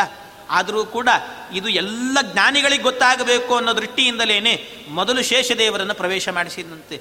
ಪಣೀಶ್ವರಂ ಗರ್ಭಗತಂ ವಿದಾಯ. ಪಣೀಶ್ವರನಾದಂಥ ಶೇಷದೇವರನ್ನು ಕಳಿಸಿ, ಗರ್ಭವನ್ನು ಶುದ್ಧಗೊಳಿಸಿ. ಯಾವಾಗಲೂ ಹಾಗೆ ಅಲ್ವ? ಸ್ವಾಮಿಗಳು ಬಂದು, ದೊಡ್ಡವರು ಬಂದು ಅಲ್ಲಿ ಪೂಜೆ ಮಾಡಬೇಕು ಅಂದರೆ ಅದಕ್ಕಿಂತ ಮೊದಲು ಸೇವಕರು ಬಂದು ಎಲ್ಲ ರೀತಿ ಸ್ವಚ್ಛತೆಗಳನ್ನು ಎಲ್ಲ ಮಾಡಿ ದೇವರ ಪೀಠ ಎಲ್ಲ ಹಾಕಿ ಕೂಡಿಸಿರ್ಬೇಕು. ಆಮೇಲೆ ಬರ್ತಾರೆ ಸ್ವಾಮಿಗಳು. ಹಾಗೆ ಭಗವಂತನೂ ಕೂಡ ತನ್ನ ಶಿಷ್ಯನನ್ನು ಕಳಿಸಿಕೊಡ್ತಾ ಇದ್ದಾನೆ. ತನ್ನ ಸೇವಕನಾದಂಥ ಶೇಷದೇವರನ್ನು ಕಳಿಸಿಕೊಟ್ಟು ಶುದ್ಧ ಮಾಡಿದ್ದಾನಂತೆ. ಆ ಶುದ್ಧ ಮಾಡಿದಂಥ ಗರ್ಭಕ್ಕೆ ಬಂದಿದ್ದಾನೆ. ಆ ಒಂಬತ್ತು ತಿಂಗಳಿಗೆ ಸರಿಯಾಗಿ ಭಗವಂತ ಅವತಾರ ಮಾಡ್ತಾ ಇದ್ದಾನೆ ಅಂತಾರೆ. ಅದನ್ನು ಭಾಗವತ ವರ್ಣನೆ ಮಾಡಿದೆ. ಎಷ್ಟು ಸುಂದರವಾಗಿ ವರ್ಣನೆ ಮಾಡಿದೆ. ಏಕಾಯನೋಸೌ ದ್ವಿಪಲಸ್ತ್ರಿಮೂಲೋ ಚತುರಸ ಪಂಚಶಿಪಷಡಾತ್ಮ ಸಪ್ತತ್ವಗಷ್ಟ ವಿಟಪೋ ನವಾಕ್ಷೋ ದಶಚ್ಛದೀದಿ ಖಗೋಹ್ಯಾದಿ ವೃಕ್ಷ ಎಷ್ಟು ಅದ್ಭುತ ಭಗವಂತನನ್ನ ಗರ್ಭಸ್ತೋತ್ರ ಅಂತ ಮಾಡ್ತಾರೆ, ಗರ್ಭಸ್ತುತಿ ಅಂತ. ಎಲ್ಲ ದೇವತೆಗಳು ಕೂಡ ಸೇರಿಕೊಂಡು ಗರ್ಭಸ್ತುತಿ ಮಾಡಿದ್ರಂತೆ. ಇದನ್ನು ಸಾಮಾನ್ಯವಾಗಿ ಗರ್ಭಿಣಿಯರಾದವರು ಕೇಳಬೇಕು ಅಂತ ಹೇಳ್ತಾರೆ. ಹಾಗೆ ಗರ್ಭಸ್ತುತಿಯನ್ನು ಮಾಡಿದ್ದಾರೆ ಭಗವಂತನ ಬಗ್ಗೆ. ಎಂಥ ಗರ್ಭಸ್ತುತಿ ಅಂದರೆ, ಏಕಾಯನೋಸೌ, ಭಗವಂತನನ್ನು ಸ್ತೋತ್ರ ಮಾಡಿ. ಎಂಥ ಭಗವಂತ ನೀನು? ಏನು ಅದ್ಭುತ? ನಿನ್ನ ಅದ್ಭುತವಾದ ಮಹಿಮೆಯನ್ನು ನಾವು ಯಾರೂ ತಿಳ್ಕೊಳ್ಳಿಕ್ಕೆ ಸಾಧ್ಯ ಇಲ್ಲ ಅಂತಾರೆ. ಎಷ್ಟು ಅದ್ಭುತ ಅಂದರೆ, ಏಕಾಯನೋಸೌ ಇಡೀ ಪ್ರಪಂಚ ಅನ್ನುವಂಥದ್ದೊಂದಿದೆ. ಪ್ರಪಂಚ ಅಂದರೆ ಏನು? ಪಂಚ ಪಂಚ ಅಂತ ಅರ್ಥ. ಪಂಚ ಪಂಚ ಅಂದರೆ ಏನು? ಐದು ಐದು ಅಂತ ಅರ್ಥ. ಐದು ಐದು ಎನ್ನುವಂಥದ್ದನ್ನು ಅದನ್ನು ಕೂಡಿಸಿದರೆ ಹತ್ತು ಎನ್ನುವಂಥ ಸಂಖ್ಯೆ ಸಿಗ್ತದೆ. ಐದು ಐದು. ಐದು ಪ್ಲಸ್ ಐದು, ಹತ್ತು. ಅದೇ ಒಂದು ವೇಳೆ ಐದು ಐದು ಅನ್ನೋದನ್ನು ಪಕ್ಕಪಕ್ಕದಲ್ಲಿಟ್ಟರೆ ಐವತ್ತೈದು. ಈ ಒಂದರಿಂದ ಹತ್ತು ಅನ್ನೋದಿದೆಯಲ್ಲ, ಆ ಸಂಖ್ಯೆಯನ್ನು, ಅಂದರೆ ಹತ್ತು ಅನ್ನೋದನ್ನು ಐದು ಐದು ಕೂಡಿಸಿದ್ರೆ ಹತ್ತು. ಆ ಹತ್ತು ಕೂಡ ಐವತ್ತೈದೇ ಆಗುತ್ತೆ. ಅದು ಹೇಗೆ ಅಂದರೆ ಪಂಚ ಪಂಚ, ಅಂದರೆ ಒಂದರಿಂದ ಹತ್ತನ್ನು ಕೂಡಿಸ್ತಾ ಹೋದರೆ ಒಂದು ಪ್ಲಸ್ ಎರಡು ಮೂರು ಮೂರು ಪ್ಲಸ್ ಮೂರು ಆರು. ಹೀಗೆ ಹತ್ತರ ತನಕ ಸಂಖ್ಯೆಯನ್ನು ಕೂಡಿಸಿದರೂ ಕೂಡ ಸಿಗುವ ಸಂಖ್ಯೆ ಕೊನೆಯಲ್ಲಿ ಐವತ್ತೈದು. ಹಾಗಾಗಿ ಒಟ್ಟು ಪ್ರಪಂಚ ಅಂತ ಹೇಳಿದರೆ ಅದನ್ನೇನಂತ ಕರೀತಾರೆ ಅಂದರೆ ಪಂಚ ಪಂಚ ಪ್ರಪಂಚ ಅಂತ ಕರೀತಾರೆ. ಇದನ್ನೇ ಪ್ರಪಂಚ ಅಂತ ಕರೆಯೋದು. ಹಾಗಾದ್ರೆ ಏನರ್ಥ ಪ್ರಪಂಚ ಅಂದರೆ ಏನು ಅಂದರೆ ಅದಕ್ಕೆ ಹೇಳ್ತಾರೆ, ಭಗವಂತ ಇಷ್ಟು ಅದ್ಭುತವಾದ ಪ್ರಪಂಚ ನೀನು ಸೃಷ್ಟಿ ಮಾಡಿದ್ದಿ, ಇದರಲ್ಲಿ ನೀನು ಅವತಾರ ಮಾಡ್ತಾ ಇದೆಯಲ್ಲ, ಏನಯ್ಯ ನಿನ್ನ ಲೀಲೆ? ಯಾಕೆ ಅಂದರೆ ಎಂಥದ್ದು ಪ್ರಪಂಚ? ಏಕಾಯನೋ ಸೌ ಇದೊಂದು ದೊಡ್ಡ ವೃಕ್ಷ ಅಂತೆ. ದೊಡ್ಡ ಹೆಮ್ಮರ. ಇದರ ಬೇರು ಎಲ್ಲಿದೆ ಅಂತ ಕೇಳಿದರೆ ಇದರ ಬೇರು ಮೇಲೆ ಇದೆ ಅಂತೆ. ಊರ್ಧ್ವಮೂಲಂ ಅದಶಾಖಂ ಅಶ್ವತ್ಥಂ ಪ್ರಾಹುರವ್ಯಯಂ. ಊರ್ಧ್ವಮೂಲಂ ಈ ಪ್ರಪಂಚ ಎನ್ನುವ ಒಂದು ವೃಕ್ಷ ಇದೆ. ಆ ವೃಕ್ಷದ ಬೇರು ಮೇಲೆ ಇದೆ. ಎಲ್ಲ ಬೇರುಗಳು ಕೂಡ ಕೆಳಗಿದ್ರೆ ಪ್ರಪಂಚ ಎನ್ನುವ ವೃಕ್ಷದ ಬೇರು ಮಾತ್ರ ಮೇಲೆ ಇದೆ ಅಂತೆ. ಅದರ ಕೊಂಬೆ ರೆಂಬೆಗಳೆಲ್ಲವೂ ಕೂಡ ಕೆಳಗೆ ಹಾದು ಹೋಗಿದ್ದಾವಂತೆ. ಈ ವೃಕ್ಷಕ್ಕೆ ಹೆಸರೇನು ಗೊತ್ತಾ? ಅಶ್ವತ್ಥಂ ಪ್ರಾಹುರವ್ಯಯಂ. ಅಶ್ವತ್ಥ ಅಂತ ಕರೀತಾರೆ. ಪ್ರಪಂಚ ಎನ್ನುವ ವೃಕ್ಷಕ್ಕೆ ಅಶ್ವತ್ಥ ಅಂತ ಹೆಸರು ಯಾಕೆ ಅಂದರೆ, ಸಂಸ್ಕೃತದಲ್ಲಿ ಶ್ವಹ ಅಂದರೆ ನಾಳೆ ಅಂತ ಅರ್ಥ. ಥ ಅಂದರೆ ಇರುವಂತಹದ್ದು ಅಂತ ಅರ್ಥ. ಅಶ್ವತ್ಥ ಅಂದರೆ ನಾಳೆ ಇರುತ್ತೆ ಅನ್ನುವ ಗ್ಯಾರಂಟಿ ಇಲ್ಲ. ಅಂದರೆ ಯಾವಾಗ, ಯಾರು, ಎಲ್ಲಿ, ಏನಾಗ್ತಾರೆ ಅಂತ ಗೊತ್ತಿಲ್ಲ. ಈಗ ತಾನೇ ಮನೆಗೆ ಹೋಗಿರ್ತಾರೆ, ಎಲ್ಲ ಮುಗಿಸ್ಕೊಂಡು ಸೋಫಾ ಮೇಲೆ ಕೂತ್ಕೊಂಡಿರ್ತಾರೆ, ಒಳಗಿಂದ ಒಂದು ಹನಿ ನೀರು ತಗೊಂಡು ಬಾ ಅಂತ ಹೇಳಿರ್ತಾರೆ. ಬರೋದ್ರೊಳಗೆ ಇರೋದಿಲ್ಲ. ಏನಾಗಿರುತ್ತೆ? ಅದರಿಂದ ಅಶಾಶ್ವತ, ಅಶ್ವತ್ಥ. ನಾಳೆ ಇರ್ತೇವೆ ಅಂತ ಗ್ಯಾರಂಟಿ ಇಲ್ಲ. ಅದರಿಂದಾಗಿ ಗೃಹೀತ ಯುವಕೇಶೇಶು ಮೃತ್ಯುನ ಧರ್ಮಮಾಚರೇತು. ಮೃತ್ಯು ನಮ್ಮ ಜುಟ್ಟನ್ನು ಹಿಡಿದು ನಿಂತಿದ್ದಾನೆ. ಯಾವಾಗ ಎಳೆದೊಯ್ತಾನೋ ಗೊತ್ತಿಲ್ಲ. ಅದರಿಂದ ಆದಷ್ಟು ಬೇಗ ನಿಮ್ಮ ಧರ್ಮ ಸಾಧನೆಯನ್ನು ಮಾಡಿಕೊಳ್ಳಿ ಅಂತ ಹೇಳ್ತಾರೆ. ಆ ರೀತಿಯಲ್ಲಿ ಸಾಧನೆ ಮಾಡಿಕೊಳ್ಳಿ. ಇಂಥದ್ದು ಅಶ್ವತ್ಥ ಅನ್ನುವಂಥ ಒಂದು ವೃಕ್ಷ ಇದೆ. ಏಕಾಯನೋಸೌ. ಈ ವೃಕ್ಷದಲ್ಲಿ ಎರಡು ಹಣ್ಣು ಇದೆ ಅಂತ ಹೇಳ್ತಾರೆ. ದ್ವಿಫಲ. ಎರಡು ವಿಧವಾದಂಥ ಹಣ್ಣುಗಳಿದ್ದಾವಂತೆ. ಯಾವುದು ಅಂದರೆ ಒಂದು ಪ್ರವೃತ್ತಿ ಮಾರ್ಗದ ಹಣ್ಣು, ನಿವೃತ್ತಿ ಮಾರ್ಗದ ಹಣ್ಣು ಅಂತ. ಅಂದರೆ ಮನುಷ್ಯರಲ್ಲಿ ಎರಡು ವಿಧವಾಗಿದ್ದಾರೆ. ಕೆಲವರೆಲ್ಲರೂ ಕೂಡ ಪ್ರವೃತ್ತಿ ಮಾರ್ಗ ಪ್ರವೃತ್ತಿ ಮಾರ್ಗ ಅಂತ ಹೇಳಿದರೆ ಯಾವಾಗಲೂ ಕೂಡ ಸಂಸಾರದಲ್ಲಿ ಆಸಕ್ತರಾಗಿ ಇದು ಬಿಟ್ಟರೆ ಇನ್ಯಾವ ಜಗತ್ತೂ ಇಲ್ಲ ಅಂತ ತಿಳ್ಕೊಳ್ತಾರೆ. ಇನ್ನು ಕೆಲವರು ಇದೆಲ್ಲ ಅಶಾಶ್ವತ ನಿಜವಾದವನ್ನು ಭಗವಂತ ಮಾತ್ರ ಅಂತ ಈ ಸಂಸಾರಕ್ಕೆ ಬೆನ್ನು ಹಾಕಿ ಹೊರಟೋಗ್ತಿರ್ತಾರೆ. ಅವರು ನಿವೃತ್ತಿ ಮಾರ್ಗಗಳು. ಹೀಗೆ ಎರಡು ವಿಧವಾದ ಹಣ್ಣುಗಳಿದ್ದಾವೆ ಅಂತಾರೆ. ಇದರಲ್ಲಿ ಮೂರು ಮೂರು ವಿಧವಾದಂಥ ತ್ರಿಮೂಲ. ಇದಕ್ಕೆ ಮೂರು ಮೂಲಗಳಿದ್ದಾವೆ ಅಂತ ಹೇಳ್ತಾರೆ. ಯಾವುದು ಅಂದರೆ ಸತ್ವ, ರಜಸ್ಸು, ತಮಸ್ಸು ಎನ್ನುವಂಥ ಮೂರು ಮೂಲಗಳು. ಅದರಲ್ಲಿ ಹಣ್ಣುಗಳಲ್ಲಿ ನಾಲ್ಕು ವಿಧವಾದ ರಸ ಇದೆ ಅಂತ. ಯಾವುದು ಅಂದರೆ ಚತುರಸ ಯಾವುದ್ಯಾವುದು ಅಂದರೆ ಧರ್ಮ, ಅರ್ಥ, ಕಾಮ, ಮೋಕ್ಷ ಎನ್ನುವಂಥ ನಾಲ್ಕು ಪುರುಷಾರ್ಥಗಳೇ ಅದರಲ್ಲಿ ಇರುವಂಥ ರಸಗಳು ಅಂತ ಹೇಳ್ತಾರೆ. ಪಂಚಶಿಪ. ಇದರಲ್ಲಾಗಬೇಕಾದ್ರೆ ಐದು ವಿಧವಾಗಿರುವಂತಹ ಬೀಳಲುಗಳಿದ್ದಾವೆ ಅಂತ ಹೇಳ್ತಾರೆ. ಐದು ವಿಧವಾದ ಬೀಳಲು ಯಾವುದು ಅಂದರೆ ಪಂಚಭೂತಗಳು. ಪೃಥಿವಿ, ಅಪು, ತೇಜೋ, ವಾಯು, ಆಕಾಶ ಎನ್ನುವಂಥ ಏನು ಪಂಚಭೂತಗಳಿದ್ದಾವೆ. ಅವೇ ಪಂಚಭೂತಗಳೇನೆ ಐದು ಐದು ವಿಧವಾದಂಥ ಬೀಳಲುಗಳು. ಆಮೇಲೆ ಇದಕ್ಕೆ ಷಡ್ ಆತ್ಮ ಆತ್ಮ ಅಂದರೆ ವಿಕಾರ ಅಂತ ಅರ್ಥ. ಆರು ವಿಧವಾದಂಥ ವಿಕಾರಗಳಿದ್ದಾವೆ ಅಂತ ಹೇಳಿದ್ದಾರೆ. ಆರು ವಿಧವಾದ ವಿಕಾರ ದಾಸರು ಹೇಳ್ತಾರಲ್ಲ, ಆರು ತೆರೆಯ ನೋಡಂಬಿಗ ಹದ ಮೀರಿ ಬರುತ್ತಲಿದೆ ಅಂಬಿಗ. ಆರು ತೆರೆಗಳ ನೋಡು ಅಂದರೆ ಏನರ್ಥ? ಆರು ಅಂದರೆ ಆ ಆರು ಬೇರೆ ಯಾವುದಲ್ಲ? ಅಸ್ಥಿ, ಜಾಯತೆ, ವರ್ಧತೆ, ವಿಪರಿಣಮತೆ, ಪರಿಣಮತೆ, ನಶ್ಯತಿ ಅಂತ. ಆರು ವಿಧವಾಗಿರುವಂಥ ವಿಕಾರಗಳು. ಅಂದರೆ ಅಸ್ಥಿ ಮೊದಲು ತಾಯಿಯ ಗರ್ಭದಲ್ಲಿ ಇದ್ದಾನೆ. ಆಮೇಲೆ ಜಾಯತೆ, ಗರ್ಭದಿಂದ ಹೊರಗೆ ಬಂದ ಕಣ್ಣನ್ನು ಬಿಟ್ಟ ಎಲ್ಲ ಪ್ರಪಂಚ ನೋಡಲಿಕ್ಕೆ ಶುರು ಮಾಡಿದ. ಆಮೇಲೆ ವರ್ಧತೆ, ಸ್ವಲ್ಪ ಬೆಳಿಲಿಕ್ಕೆ ಶುರುವಾದ. ಆಮೇಲೆ ವಿಪರಿಣಮತೆ, ಬೆಳೆದವನಿಗೆ ವಿಕಾರಗಳಾಗಲಿಕ್ಕೆ ಶುರುವಾಯಿತು. ಮೈಯಲ್ಲೆಲ್ಲ ಕೂದಲಿರಲಿಲ್ಲ, ಕೂದಲು ಬರಲಿಕ್ಕೆ ಶುರುವಾಯಿತು. ಗಡ್ಡ ಮೀಸೆಗಳಿರಲಿಲ್ಲ, ಬರಲಿಕ್ಕೆ ಶುರುವಾಯಿತು. ವಿಕಾರಗಳಾಯಿತು. ಆಮೇಲೆ ಪರಿಣಮತೆ, ಬಂದ ಗಡ್ಡ ಮೀಸೆಗಳೆಲ್ಲವೂ ಕೂಡ ಪರಿಣಾಮ ಹೊಂತಾ ಇದ್ದಾವೆ. ಅಂದರೆ ಕಪ್ಪು ಇದ್ದಂಥ ಗಡ್ಡ ಮೀಸೆಗಳೆಲ್ಲವೂ ಕೂಡ ಬಿಳಿ ಆಗಲಿಕ್ಕೆ ಶುರುವಾಯಿತು. ಮೈಯೆಲ್ಲ ಸುಕ್ಕುಗಟ್ಟಲಿಕ್ಕೆ ಶುರುವಾಯಿತು. ಪರಿಣಾಮತೆ ಕೊನೆಗೊಂದು ದಿವಸ ನಶ್ಯತಿ, ಏನೂ ಇಲ್ಲ. ಶಾಶ್ವತವಾಗಿ ಹೊರಟು ಹೋಗ್ತಾನೆ ಹೀಗೆ ಆರು ವಿಧವಾದಂಥ ವಿಕಾರಗಳಿದ್ದಾವೆ. ಸಪ್ತತ್ವಕ್ಕೂ ಏಳು ವಿಧವಾದಂಥ ತೊಗಟೆಗಳಿದ್ದಾವೆ ಇದಕ್ಕೆ. ಏಳು ವಿಧವಾದ ತೊಗಟೆಗಳು ಯಾವುದು ಗೊತ್ತಾ? ಒಳಗೆ ಇರುವಂಥ ಸಪ್ತ ಧಾತುಗಳು ಅಂತ ಏನು ಹೇಳ್ತಾರೆ. ತ್ವಕ್, ಚರ್ಮ, ಮಾಂಸ ರುದಿರ ಮಜ್ಜ ಮೇದೋ ಅಸ್ಥಿ ಎನ್ನುವಂಥ ಒಳಗಿರುವ ಸಪ್ತ ಧಾತುಗಳಿದ್ದಾವಲ್ಲ, ಅವುಗಳನ್ನೇ ಸಪ್ತ ಧಾತುಗಳೇನೆ ಸಪ್ತತ್ವಕು ಅಂತ ಹೇಳಿದ್ದಾರೆ. ಅಷ್ಟ ವಿಟಪಹ ಅಂತ ಹೇಳ್ತಾರೆ. ಎಂಟು ವಿಧವಾಗಿರುವಂಥ ಟೊಂಗೆಗಳಿದ್ದಾವಂತ ಇದರಲ್ಲಿ ಎಂಟು ವಿಧವಾದ ಟೊಂಗೆಗಳು ಯಾವುದು ಅಂದರೆ ಭಗವಂತನ ಸೃಷ್ಟ್ಯಾದಿ ಅಷ್ಟಕರ್ತೃತ್ವ ಅಂತಾರಲ್ಲ. ದೇವ, ದಾನವ, ಗಂಧರ್ವ, ಮನುಷ್ಯ ತಿರಿಯಜ್ಜಂತು ಗಂಧರ್ವಾದಿ ಇತ್ಯಾದಿಗಳನ್ನು ಏನು ಹೇಳಿದ್ದಾರೆ. ಎಂಟು ವಿಧವಾದ ಸೃಷ್ಟಿ. ಆ ಎಂಟು ಸೃಷ್ಟಿಯೇನೆ ಭಗವಂತನ ಸೃಷ್ಟಿಯನ್ನೇ ಎಂಟು ಟೊಂಗೆಗಳು ಅಂತ ಹೇಳ್ತಾರೆ. ಆಮೇಲೆ ಸಪ್ತ, ನವಾಶ್ ನವಾಕ್ಷ ನವಾಕ್ಷ ಅಂದರೆ ಒಂಬತ್ತು ವಿಧವಾದ ಪೊಟರೆಗಳಿದ್ದಾವಂತೆ. ಅಲ್ಲಲ್ಲಿ ಸಂದುಗಳಿದ್ದಾವೆ ಅಂತ. ಯಾವುದು ಅಂದರೆ ನಮ್ಮ ದೇಹದ ಒಳಗೆ ಇರುವಂತಹ ನವದ್ವಾರಗಳೇನೆ ಒಂಬತ್ತು ವಿಧವಾದಂತಹ ನವದ್ವಾರಗಳು. ಈ ವೃಕ್ಷದಲ್ಲಿ ಹತ್ತು ಎಲೆಗಳಿದ್ದಾವೆ ಅಂತ ಹೇಳಿದ್ದಾರೆ. ಹತ್ತು ಎಲೆಗಳು ಯಾವುದು ಅಂದರೆ ದಶಚ್ಛದ. ದಶಚ್ಛದಿ ದ್ವಿಕಗೋ ಖ್ಯಾದಿ ದಶಚ್ಛದಿ ಯಾವುದು ಅಂತ ಕೇಳಿದರೆ ಪಂಚ ಜ್ಞಾನೇಂದ್ರಿಯಗಳು ಪಂಚ ಕರ್ಮೇಂದ್ರಿಯಗಳು ಐದು ಐದು, ಹತ್ತು ಹತ್ತು ಎಲೆಗಳಿದ್ದಾವೆ ಅಂತ. ಹೀಗೆ ಇಷ್ಟನ್ನೂ ಕೂಡ ಸೃಷ್ಟಿ ಮಾಡಿದವನು ಭಗವಂತ. ಇಷ್ಟು ಅದ್ಭುತವಾದ ಪ್ರಪಂಚವನ್ನು, ಇದೇ ಪಂಚಪಂಚ, ಒಂದರಿಂದ ಹತ್ತು, ಅದನ್ನು ಕೂಡಿಸಿದರೆ ಐವತ್ತೈದು, ಪಂಚ ಪಂಚ, ಪ್ರಪಂಚ. ಇಂಥ ಪ್ರಪಂಚವನ್ನು ಸೃಷ್ಟಿ ಮಾಡಿದಂಥ ಭಗವಂತ, ಅದರ ಒಳಗೆ ನೀನೂ ಅವತಾರ ಮಾಡ್ತಾ ಇದೆಯಲ್ಲಪ್ಪ. ಎಂಥ ಲೀಲೆ ನಿನ್ನದ್ದು? ಇಷ್ಟು ದಿವ್ಯವಾದ ಪ್ರಪಂಚದಲ್ಲಿ ನೀನು ಮಗುವಾಗಿ ಅವತಾರ ಮಾಡ್ತೀಯಲ್ಲ ಅಂತ ಅವನನ್ನು ಗರ್ಭಸ್ತುತಿಯನ್ನು ಮಾಡಿ ದೇವತೆಗಳೆಲ್ಲ ಪ್ರಾರ್ಥನೆ ಮಾಡ್ತಿದ್ದಾರೆ. ಹೀಗೆ ಪ್ರಾರ್ಥನೆ ಮಾಡುವಂಥ ಕಾಲದಲ್ಲೇನೆ ಭಗವಂತ ಅವತಾರ ಮಾಡ್ತಾ ಇದ್ದಾನಂತೆ, ಹೇಗಿದ್ದಾನೆ ಭಗವಂತ ಅಂತ ಕೇಳಿದರೆ, ಆ ಕಾಲದಲ್ಲಿ ಅವತಾರ ಮಾಡಿದಾಗ ಭಾಗವತ ಹೇಳುವಂತೆ, ತಮದ್ಭುತಂ ಬಾಲಕಮಂಬುಜೇ ಕ್ಷಣಂ ಚತುರ್ಭುಜಂ ಶಂಕ ಗದಾದ್ಯುದಾಯುಧಂ ಶ್ರೀವತ್ಸಲಕ್ಷ್ಮಂ ಗಲಶೋಭಿ ಕೌಸ್ತುಭಂ ಪೀತಾಂಬರಂ ಸಾಂದ್ರಪಯೋದ ಸೌಭಗಂ ಮಹಾರ್ಹ ವೈಡೂರ್ಯ ಕಿರೀಟ ಕುಂಡಲ ತ್ವಿಷಾ ಪರಿಶ್ವಕ್ತ ಸಹಸ್ರ ಕುಂತಲಂ ಉದ್ದಾಮ ಕಾಂಚಂ ಗದ ಕಂಕಣಾದಿವಿಹಿ ವಿರೋಚಮಾನಂ ವಸುದೇವ ಐಕ್ಷತ. ಅದ್ಭುತವಾದ ರೂಪವನ್ನು ತಾಳಿದ್ದಾನಂತೆ. ತಮ್ಮ ಅದ್ಭುತಂ ಅಂತಾರೆ. ಅದ್ಭುತ ಯಾವುದನ್ನು ವರ್ಣನೆ ಮಾಡಲಿಕ್ಕೆ ಸಾಧ್ಯ ಇಲ್ಲವೋ ಅದನ್ನು ಅದ್ಭುತ ಅಂತ ಕರಿಬೇಕು. ಅಂತ ಅದ್ಭುತವಾದಂಥ ದಿವ್ಯವಾದಂಥ ರೂಪದಿಂದ ಭಗವಂತ ಪ್ರಕಟಗೊಂಡಿದ್ದಾನೆ. ಆ ಪ್ರಕಟಗೊಂಡಾಗ ಹೇಗಿದ್ದಾನೆ ಭಗವಂತ? ಚತುರ್ಭುಜಂ ಶಂಖ ಗದಾದ್ಯುದಾಯುಧಂ ಗದಾ ಪದ್ಮಗಳನ್ನು ಧಾರಣೆ ಮಾಡಿ ಬಂದಿದ್ದಾನಂತೆ. ಇದರಿಂದಲೇ ಅರ್ಥ ಮಾಡಿಕೊಳ್ಬೇಕು ಅಂತಾರೆ. ಇಷ್ಟು ದಿವ್ಯವಾದ ರೂಪದಿಂದ ಪ್ರಕಟಗೊಂಡಿದ್ದಾನೆ ಭಗವಂತ ಅಂತ ಹೇಳಿದರೆ, ಇವನು ಭಗವಂತನೇ, ಇವನಿಗೆ ಗರ್ಭವಾಸ ಎನ್ನೋದು ಇಲ್ಲ ಅಂತ ಅರ್ಥ ಮಾಡಿಕೊಳ್ಬೇಕು ಅಂತಾರೆ. ಮಧ್ವಾಚಾರ್ಯ ಅದನ್ನು ಹೇಳಲಿಕ್ಕೋಸ್ಕರವೇನೆ? ಮತ್ತೆ ಮತ್ತೆ, ತದಾ ನೃಸಿಂಹಾಕೃತಿರೇವ. ನೃಸಿಂಹಾಕೃತಿ ಅಂತ ಕೃಷ್ಣ ಪರಮಾತ್ಮ ಅವತಾರ ಮಾಡಿದಾಗ ಭಗವಂತ ಶಂಖಚಕ್ರ ಗದಾ ಪದ್ಮಗಳನ್ನು ಹಿಡ್ಕೊಂಡು ಬಂದಿದ್ದರಿಂದ ನಮ್ಮ ಮಕ್ಕಳು ಯಾರಾದರೂ ಹಿಡ್ಕೊಂಡು ಬರ್ತಾರೇನು? ನಾಲ್ಕು ಕೈಗಳು, ಶಂಖ, ಚಕ್ರ ಗದಾ ಪದ್ಮ ಆ ಕೌಸ್ತುಭ ಎಲ್ಲ ಇರ್ತದ. ಶ್ರೀವತ್ಸ ಚಿಹ್ನೆ ಯಾವುದೂ ಇರೋದಿಲ್ಲ. ಇದು ಇದೆ ಅಂದರೆ ಇವನಿಗೆ ಗರ್ಭವಾಸ ಇಲ್ಲ ಅಂತ ಅರ್ಥ ಇಲ್ಲೂ ಗರ್ಭವಾಸ ಇದೆ ಅಂತ ಹೇಳ್ತೀರಿ ಅಂದರೆ ಭಗವಂತನ ನರಸಿಂಹಾವತಾರ ಇದೆ. ಆ ನರಸಿಂಹಾವತಾರದಲ್ಲಿ ಎಲ್ಲಿ ಗರ್ಭವಾಸ ಮಾಡಿದ್ದಾನೆ ಹೇಳಿ ಅಂತಾರೆ ನಾ ಆಚಾರ್ಯರು. ಅಲ್ಲೆಲ್ಲಿ ಅವತಾರ ಮಾಡಿದ್ದಾನೆ. ಬಂದದ್ದೇ ಕಂಬದಿಂದ ಬಂದದ್ದು. ನರಸಿಂಹದೇವರನ್ನ ಕರೆಯೋದೆ ವಾದರಾಜ ಸ್ವಾಮಿಗಳು ಹೇಳುವಾಗ ಅವರನ್ನ ಕಂಬದ ಕೂಸು ಅಂತ ಕರೆದಿದ್ದಾರೆ. ಕಂಬದಲ್ಲಿ ಹುಟ್ಟಿದಂಥವ್ರು. ಅದರಿಂದ ಕಂಬದ ಕೂಸು. ಯಾರು ತಾಯಿ? ನರಸಿಂಹದೇವರ ತಾಯಿ ಯಾರು? ಕಂಬ ಅಂತ ಹೇಳ್ತಾರೆ. ಹಾಗೆ ಅಂತ ಯಾರಾದರೂ ಕೂಡ ನರಸಿಂಹದೇವರ ತಾಯಿ ಕಂಬ ಅದರಿಂದ ನರಸಿಂಹದೇವ್ರನ್ನ ಹಡೆದಿದೆ ಕಂಬ ಅಂತ ಯಾರೂ ಕೂಡ ಕಂಬಕ್ಕೆ ಬಾಣಂತನ ಮಾಡೋದಿಲ್ಲ. ಅಲ್ವಾ? ಅದಕ್ಕೆ ಯಾರಾದರೂ ಬಾಣಂತನ ಮಾಡ್ತಾರೆ ಇಲ್ಲ.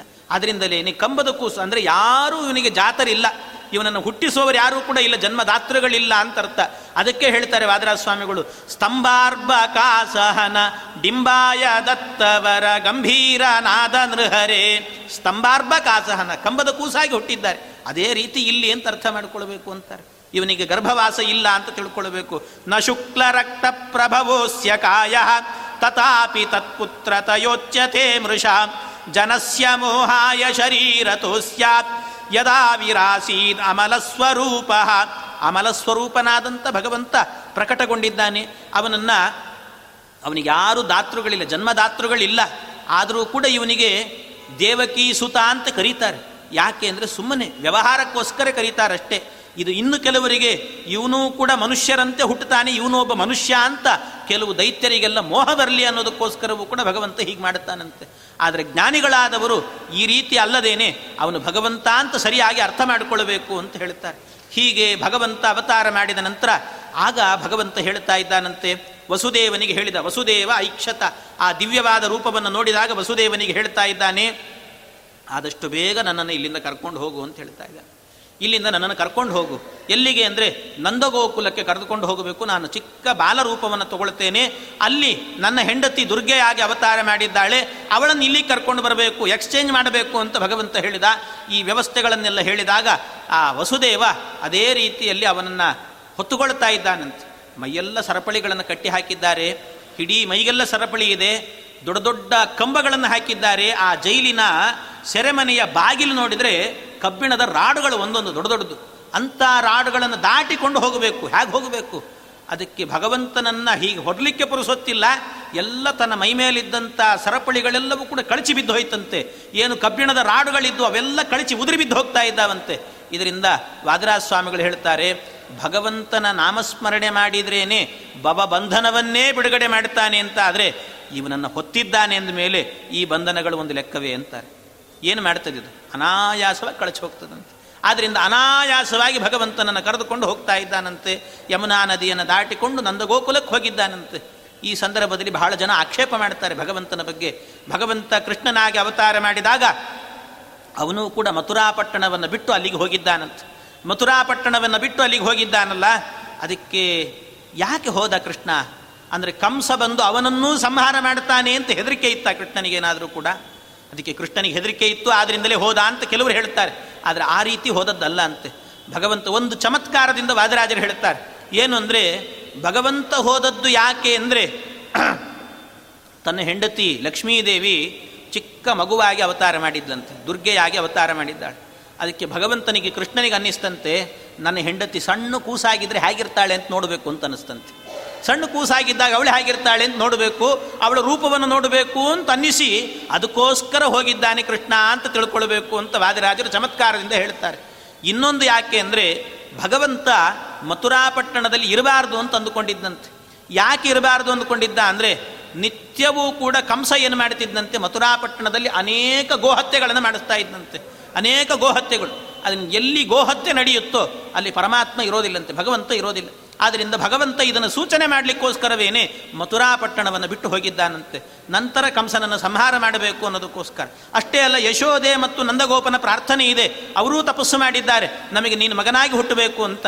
ಅದಕ್ಕೋಸ್ಕರ ಅವರನ್ನು ಉದ್ಧಾರ ಮಾಡಬೇಕು ಅಂತ ಹೋಗಿದ್ದಾನೆ. ಅವನ ಬಾಲಲೀಲೆಗಳನ್ನು ತೋರಿಸಬೇಕು ಅಂತ ಹೋಗಿದ್ದಾನೆ. ಈ ಎಲ್ಲ ಅನೇಕ ಅರ್ಥದಿಂದಾಗಿ ಅವನು ಹೋಗಿದ್ದಾನೆ ಹೊರತು ಭಗವಂತನಿಗೆ ಯಾವುದೇ ರೀತಿಯಾದ ಹೆದರಿಕೆ ಇಲ್ಲ. ಕಂಸನ ಹೆದರಿಕೆ ಇಲ್ಲ ಅಂತ ತಿಳ್ಕೊಳ್ಬೇಕು ಅಂತಾರೆ. ಈ ಸಂದರ್ಭದಲ್ಲಿ ಅವನು ಹೋದ ಅಲ್ಲ ಹೋಗುವಾಗ ವಾದರಾಜ ಸ್ವಾಮಿಗಳು ಹೇಳ್ತಾರೆ, ವಸುದೇವ ಭಗವಂತನನ್ನು ಹೊತ್ತುಕೊಂಡು ಹೋದಾಗ ದಾರಿಯಲ್ಲಿ ಎಲ್ಲ ಸರಿ, ಆ ಕಬ್ಬಿಣದ ಸರಪಳಿ ಬಿದ್ದು ಹೋಯಿತು, ಎಲ್ಲ ಹೋಯಿತು. ಆದರೆ ಕಂಸನ ಕಡೆಯವರಿದ್ರಲ್ಲ ದೈತ್ಯರಿದ್ರಲ್ಲ ಅವರಿಂದ ಹ್ಯಾಕ್ ಕಣ್ಣು ಮುಚ್ಕೊಂಡು ಹೋದ. ಅವರೆಲ್ಲ ಇದ್ರಲ್ಲ, ಅವ್ರು ಹಿಡ್ಕೊಳ್ತಿದ್ರಲ್ವ ಅಂದರೆ ಭಗವಂತ ಒಂದು ಕೆಲಸ ಮಾಡಿದ್ದಂತೆ ದುರ್ಗಾದೇವಿಗೆ ಹೇಳಿದ್ದಂತೆ ದುರ್ಗೆ ದೇವಿಗೆ ದುರ್ಗೆಗೆ ಹೇಳಿ ಅವರಿಗೆಲ್ಲ ನಿದ್ದೆ ಬರುವಂತೆ ಮಾಡಿದ್ದಂತೆ ಮಾಯಾ ಅಂತ ಒಂದು ರೂಪ ಇದೆ ದುರ್ಗೆದು. ಆ ಮಾಯಾಶಕ್ತಿಯಿಂದಾಗಿ ಯಾರ್ಯಾರು ಕಂಸನ ಕಡೆಯವರಿದ್ರೋ ಅವರಿಗೆಲ್ಲ ನಿದ್ದೆ ಬರುವಂತೆ ಮಾಡಿದ್ದಂತೆ ಭಗವಂತ. ಎಲ್ರಿಗೂ ನಿದ್ದೆ. ಭಗವಂತನ ಭಕ್ತರಾದವರೆಲ್ಲ ಎದ್ದು ಕೂತಿದ್ರಂತೆ. ಇದರ ಮೂಲಕ ವಾದಿರಾಜರು ಹೇಳ್ತಾರೆ, ಒಳ್ಳೆ ಸೂಚನೆ ಕೊಟ್ಟಿದ್ದಾರೆ. ಈ ಕೃಷ್ಣಾಷ್ಟಮಿ ಕಾಲ ಬರ್ತದೆ. ಕೃಷ್ಣಾಷ್ಟಮಿ ದಿವಸ ಭಗವಂತ ಅವತಾರ ಮಾಡ್ತಾನೆ. ಆ ಅವತಾರ ಮಾಡಿದ ದಿವಸ, ಅವತ್ತಿನ ದಿವಸ ಪೂರ್ಣ ಉಪವಾಸ ಇದ್ದು ರಾತ್ರಿ ಹೊತ್ತಿಗೆ ಭಗವಂತ ಸರಿಯಾಗಿ ಮಧ್ಯರಾತ್ರಿ ಅವತಾರ ಮಾಡುತ್ತಾನೆ. ಆ ಕಾಲದಲ್ಲಿ ಅವತಾರ ಮಾಡುವಾಗ ಅಲ್ಲಿ ತನಕ ಎದ್ದು ಕೂತ್ಕೊಂಡು ಆಗ ಕೃಷ್ಣನಿಗೆ ಅರ್ಘ್ಯವನ್ನು ಕೊಟ್ಟು ಆಮೇಲೆ ಮತ್ತೆ ಕೆಲವರು ಉತ್ಸವ ಅಂತೆ ಪಾರಣಂ ಅಂತ ಹೇಳಿಬಿಟ್ಟು ಕೆಲವು ಬೇರೆ ಬೇರೆ ಪದ್ಧತಿಗಳಿದ್ದಾರೆ. ಅಂತೂ ಆ ಪದ್ಧತಿಗಳನ್ನು ಮಾಡಬೇಕು. ಅಂತೂ ರಾತ್ರಿ ತನಕಲೂ ಕೂಡ ಎದ್ದು ಕೂತ್ಕೊಳ್ಳಬೇಕು ಅಂತಿದೆ. ಕೃಷ್ಣ ಅವತಾರ ಮಾಡುವಂಥ ಕಾಲದಲ್ಲಿ. ಈಗ ನೋಡಿ, ಮಲಗಿದ್ದಾರೆ ಕಂಸನ ಕಡೆಯವರೆಲ್ಲರೂ ಕೂಡ. ಇದರಿಂದ ಒಂದು ಸೂಚನೆ ಕೊಟ್ಟಿದ್ದಾರಂತೆ. ಇನ್ನು ಮುಂದೆ ಯಾರಾದರೂ ಕೂಡ ಕೃಷ್ಣಾವತಾರದ ಕಾಲದಲ್ಲಿ ಕೃಷ್ಣಾಷ್ಟಮಿ ದಿವಸ ಯಾರಾದರೂ ಅರ್ಘ್ಯವನ್ನು ಕೊಡದೇನೆ ಗಡದ್ದಾಗಿ ನಿದ್ದೆ ಹೊಡೆದ್ರು ಅಂತಾದರೆ ಅವರೆಲ್ಲ ಕಂಸನ ಕಡಿಯವರು ಅಂತ ಅರ್ಥ. ಯಾರು ಭಗವಂತನಿಗಾಗಿ ಎದ್ದಿದ್ದು ಅವನಿಗೆ ಅರ್ಘ್ಯವನ್ನು ಕೊಡ್ತಾರೋ ಅವರೆಲ್ಲ ಕೃಷ್ಣನ ಭಕ್ತರು ಅಂತ ಅರ್ಥ ಅಂತ ಹೇಳ್ತಾರೆ. ಹೀಗೆ ಅರ್ಥ ಮಾಡ್ಕೊಳ್ಬೇಕು ಅಂತ. ಈ ರೀತಿಯಲ್ಲಿ ಅವರಿಗೆಲ್ಲ ನಿದ್ದೆ ಬರುವಂತೆ ಮಾಡಿದ್ದಾನೆ ಭಗವಂತ. ಇಷ್ಟರ, ಇಷ್ಟೆಲ್ಲ ಮಾಡಿ ನಂದಗೋಕುಲಕ್ಕೆ ಹೋಗಿದ್ದಾನೆ. ಇದರಲ್ಲಿ ಆಚಾರ್ಯರು ಹೇಳ್ತಾರೆ, ಇದರಲ್ಲಿ ವಿಶೇಷವಾಗಿ ಭಗವಂತ ಮಥುರಾಪಟ್ಟಣದಲ್ಲಿ ಹುಟ್ಟಿದ್ದಾನೆ ಅಂದರೆ ಏನರ್ಥ? ಅದರಲ್ಲೊಂದು ಆಧ್ಯಾತ್ಮಿಕವಾದ ಸಂದೇಶ ಇದೆ ಅಂತ ಹೇಳುತ್ತಾರೆ. ಮಥುರಾಪಟ್ಟಣ ಅಂತ ಹೇಳಿದರೆ ಬೇರೆ ಯಾವುದೂ ಅಲ್ಲ. ಮಧುರವಾದ ಪಟ್ಟಣ ಅಂದರೆ ನಮ್ಮ ದೇಹ. ನಮ್ಮ ದೇಹವೇ ಮಧುರವಾದ ಪಟ್ಟಣ. ಈ ಮಧುರವಾದ ಪಟ್ಟಣದಲ್ಲಿ ಭಗವಂತ ನಮ್ಮ ಹೃದಯ ಕಮಲದಲ್ಲಿ, ಸೆರೆಮನೆ ಅಂದರೆ ಹೃದಯ ಕಮಲ. ಆ ಹೃದಯ ಕಮಲದಲ್ಲಿ ಅವತಾರ ಮಾಡಬೇಕಂತೆ. ಅವನ ಅವತಾರ ಮಾಡೋಕ್ಕಿಂತ ಮೊದಲೇನಾಯಿತು? ಆರು ಮಕ್ಕಳನ್ನು ಕಂಸ ಕೊಂದಿದ್ದ ಆರು ಮಕ್ಕಳು ಸಾಯಬೇಕು. ಆಮೇಲೆ ಏಳನೇ ಗರ್ಭ ಬರಬೇಕು. ಅಂದರೆ ಎಂಟನೇ ಗರ್ಭವಾಗಿ ಭಗವಂತ ಬರ್ತಾನೆ. ಅಂದರೆ ಅರ್ಥ ಏನು? ಆರು ಮಕ್ಕಳು ಸಾಯಬೇಕು ಅಂದರೆ ನಮ್ಮ ಒಳಗಿರುವಂಥ ಅರಿಷಡ್ವರ್ಗಗಳು ಅಂತೇನಿದ್ದಾವೆ. ಅವೆಲ್ಲ ಕಾಮ, ಕ್ರೋಧ, ಮದ, ಮಾತ್ಸರ್ಯ ಇತ್ಯಾದಿಗಳು ಅರಿಷಡ್ವರ್ಗಗಳೆಲ್ಲ ನಾಶ ಆಗಬೇಕಂತೆ. ಆಗಿ ಏಳನೇ ಗರ್ಭವಾಗಿ ಸಾಕ್ಷಾತ್ತು ಶೇಷದೇವರು ಬರಬೇಕು. ಜ್ಞಾನಕ್ಕೆ ಅಭಿಮಾನಿಗಳು. ಅಂದರೆ ಭಗವಂತನ ವಿಶೇಷವಾದ ತತ್ವಜ್ಞಾನ ಪಡ್ಕೊಳ್ಬೇಕು. ಇದನ್ನು ಪಡ್ಕೊಂಡಾಗ ಆಗ ನಮ್ಮ ಹೃದಯ ಕಮಲದಲ್ಲಾಗಬೇಕಾದ್ರೆ ಭಗವಂತ ಅವತಾರ ಮಾಡ್ತಾನೆ ಕೃಷ್ಣನಾಗಿ. ಹೀಗೆ ನಿತ್ಯವೂ ಕೂಡ ನಮ್ಮ ಹೃದಯ ಕಮಲದಲ್ಲಿ ಕೃಷ್ಣಾಷ್ಟಮಿ ಮಾತ್ರ ಅಲ್ಲ, ನಿತ್ಯವೂ ನಮ್ಮ ಹೃದಯ ಕಮಲದಲ್ಲಿ ಕೃಷ್ಣಾಷ್ಟಮಿ ಆಗಬೇಕು ಅಂತ ಪ್ರಾರ್ಥನೆಯನ್ನು ಮಾಡುತ್ತಾ ಇಂದಿನ ಉಪನ್ಯಾಸವನ್ನು ಇಲ್ಲಿಗೆ ನಿಲ್ಲಿಸಿಕೊಳ್ತಾ ಇದೇ ಉಪನ್ಯಾಸ ಮತ್ತೆ ಮುಂದಿನ ದಿನಗಳಲ್ಲಿ ಇದರ ಮುಂದಿನ ಭಾಗವೂ ಕೂಡ ಮುಂದುವರಿಯುತ್ತೆ ಅಂತ ಹೇಳ್ತಾ ಈ ಇಷ್ಟು ದಿನಗಳಲ್ಲಿ ಏನು ಉಪನ್ಯಾಸ ಆ ತಾತ್ಪರ್ಯ ನಿರ್ಣಯ, ಮಹಾಭಾರತ ತಾತ್ಪರ್ಯ ನಿರ್ಣಯವನ್ನು ಮೊದಲೇ ಹೇಳಿದಂತೆ ಸರ್ವಶಾಸ್ತ್ರಾರ್ಥ ನಿರ್ಣಯ ಅಂತ ಮಧ್ವಾಚಾರ್ಯ ಹೇಳಿದ್ದಾರೆ. ಎಲ್ಲ ಎಷ್ಟು ನಿರ್ಣಯಗಳನ್ನು ಕೊಟ್ಟಿದ್ದಾರೆ, ಈಗಾಗಲೇ ಎಲ್ಲರೂ ಕೇಳಿದ್ದೀರಿ ಅದನ್ನು. ಎಷ್ಟು ನಿರ್ಣಯಗಳು ಎಲ್ಲೆಲ್ಲಿ ವೇದವ್ಯಾಸ ದೇವರ ಅವತಾರ ಮಾಡಿದಾಗ ಅವರಲ್ಲಿ ದೋಷ ಇಲ್ಲ, ವೇದವ್ಯಾಸ ದೇವರಲ್ಲಿ ಇನ್ನು ಬೇರೆ ಬೇರೆ ಅವರ ಅವತಾರಗಳಾದಾಗ ಹೇಗಾಗಿ ಅವರ ಅವತಾರ ಆಯಿತು, ಏನು ನಿಯೋಗ ಪದ್ಧತಿ ಅಂದರೆ ಏನು, ಎಲ್ಲವನ್ನೂ ಕೂಡ ನಿರೂಪಣೆ ಮಾಡುತ್ತಾ ಪೂರ್ಣವಾಗಿ ಸಂದೇಹವೇ ಇಲ್ಲದೆ ಇರುವಂತೆ ಎಲ್ಲ ನಿರ್ಣಯವನ್ನು ಕೊಟ್ಟಿದ್ದಾರೆ ಆಚಾರ್ಯರು. ಅಂತ ತಾತ್ಪರ್ಯ ನಿರ್ಣಯ ಗ್ರಂಥದ ಒಂದು ಸ್ವಲ್ಪ ಭಾಗವನ್ನು ಈ ಸಂದರ್ಭದಲ್ಲಿ ಚಿಂತನೆ ಮಾಡಿದ್ದೇವೆ. ಅದರಲ್ಲಿ ಏನಾದರೂ ಕೂಡ ಸದ್ವಿಚಾರಗಳು ಅಂತ ಮೂಡಿ ಬಂದಿದ್ದರೆ ಅದೆಲ್ಲ ನಮ್ಮ ಗುರುಗಳಾದಂಥ ಪರಮ ಪೂಜ್ಯ ಪೇಜಾವರ ಶ್ರೀ ವಿಶ್ವೇಶತೀರ್ಥ ಶ್ರೀಪಾದಂಗಳವರ ಅನುಗ್ರಹ, ಅವರ ಕಾರುಣ್ಯ, ತಪ್ಪಿದ್ದಲ್ಲಿ ನನ್ನದ್ದು ಅಂತ ಹೇಳ್ತಾ ತಾವೆಲ್ಲರೂ ಕೂಡ ಇದೇ ರೀತಿಯಲ್ಲಿ ಶ್ರದ್ಧಾಭಕ್ತಿಯಿಂದ ತಾತ್ಪರ್ಯ ನಿರ್ಣಯವನ್ನು, ಆ ತಾತ್ಪರ್ಯ ನಿರ್ಣಯವನ್ನು ನಾರಾಯಣ ಪಂಡಿತಾಚಾರ್ಯ ಹೇಳುವಾಗ ಹೇಳಿದ್ದಾರೆ ಯೋಗದೀಪಿಕಾ ಗ್ರಂಥದಲ್ಲಿ. ನಮಗೇನಾದರೂ ಕೂಡ ಜೀವನದಲ್ಲಿ ಏನು ಕೆಲಸವೇ ಇಲ್ಲ. ರಿಟೈರ್ಡ್ ಆಗಿದ್ದೇವೆ. ಮನೆಯಲ್ಲಿ ಸುಮ್ಮನೆ ಕೂತಿದ್ದೇವೆ. ಏನು ಮಾಡಬೇಕು ಅಂತ ಕೇಳಿದರೆ ಟಿ ವಿ ಗಿವಿ ನೋಡಬೇಡಿ ಅಂತ. ಮತ್ತೇನು ಮಾಡಬೇಕು? ಜೀವನವನ್ನು ಹ್ಯಾಕ್ ಕಳಿಬೇಕು ಅಂದರೆ ನಿತ್ಯ ತಾತ್ಪರ್ಯ ನಿರ್ಣಯ ಗ್ರಂಥವನ್ನು ಪಾರಾಯಣ ಮಾಡಿ ಅಂತ ಹೇಳ್ತಾರೆ. ತಾತ್ಪರ್ಯ ನಿರ್ಣಯ ಗ್ರಂಥವನ್ನು ಪಾರಾಯಣ ಮಾಡಿಕೊಂಡು ಜೀವನ ಕಳೀರಿ ಅಂತ ಹೇಳ್ತಾರೆ. ಏನು ಕೆಲಸ ಇಲ್ಲ ಅಂದ್ರೆ ಅಷ್ಟಾದರೂ ಮಾಡಿ ಅಂತ, ಅಷ್ಟಾದರೂ ಮಾಡಿ ಅಷ್ಟೇ ಮಾಡಬೇಕು ಅಂತ. ಅದನ್ನೇ ಮಾಡಬೇಕು ಅಂತ ನಾರಾಯಣ ಪಂಡಿತಾಚಾರ್ಯ ಹೇಳಿದ್ದಾರೆ. ಅಂಥ ಒಂದು ದಿವ್ಯವಾದ ಗ್ರಂಥವನ್ನು ಇವತ್ತಿನ ದಿವಸ ತಾವೆಲ್ಲ ಇಲ್ಲಿ ಶ್ರದ್ಧೆಯಿಂದ ಶ್ರವಣ ಮಾಡಿದ್ದೀರಿ. ಯಾರೆಲ್ಲ ಶ್ರದ್ಧಾಭಕ್ತಿಯಿಂದ ಇದನ್ನು ಶ್ರವಣ ಮಾಡಿದ್ದಾರೋ ಅವರೆಲ್ಲರಿಗೂ ಕೂಡ ವಿಶೇಷವಾಗಿ ಹರಿವಾಯು ಗುರುಗಳ ಅನುಗ್ರಹ ಆಗಲಿ, ಮಧ್ವಾಚಾರ್ಯರ ವಿಶೇಷ ಅನುಗ್ರಹ ಆಗಲಿ, ಆಯುರ ಆರೋಗ್ಯವನ್ನು ಅವರಿಗೆ ಕೊಟ್ಟು ಸದಾಕಾಲದಲ್ಲಿ ರಕ್ಷಣೆ ಮಾಡಲಿ ಅಂತ ಪ್ರಾರ್ಥನೆಯನ್ನು ಮಾಡುತ್ತಾ ಇಲ್ಲಿ ಕ್ಷೇತ್ರಸ್ವಾಮಿಯಾದಂಥ ಶ್ರೀನಿವಾಸ ದೇವರ ಪಾದಾರವಿಂದದಲ್ಲಿ ಈ ಉಪನ್ಯಾಸ ಮಾಲಿಕೆಯನ್ನು ಭಾರತೀಯ ರಮಣ ಮುಖ್ಯ ಪ್ರಾಣಾಂತರ್ಗತ ಗೋಪಾಲಕೃಷ್ಣಾಭಿನ್ನ ಶ್ರೀನಿವಾಸ ಸ್ವಾಮಿಗೆ ಅವನ ಪಾದದಲ್ಲಿ ಅರ್ಪಣೆ ಮಾಡುತ್ತಾ ಶ್ರೀಕೃಷ್ಣಾರ್ಪಣಮಸ್ತು.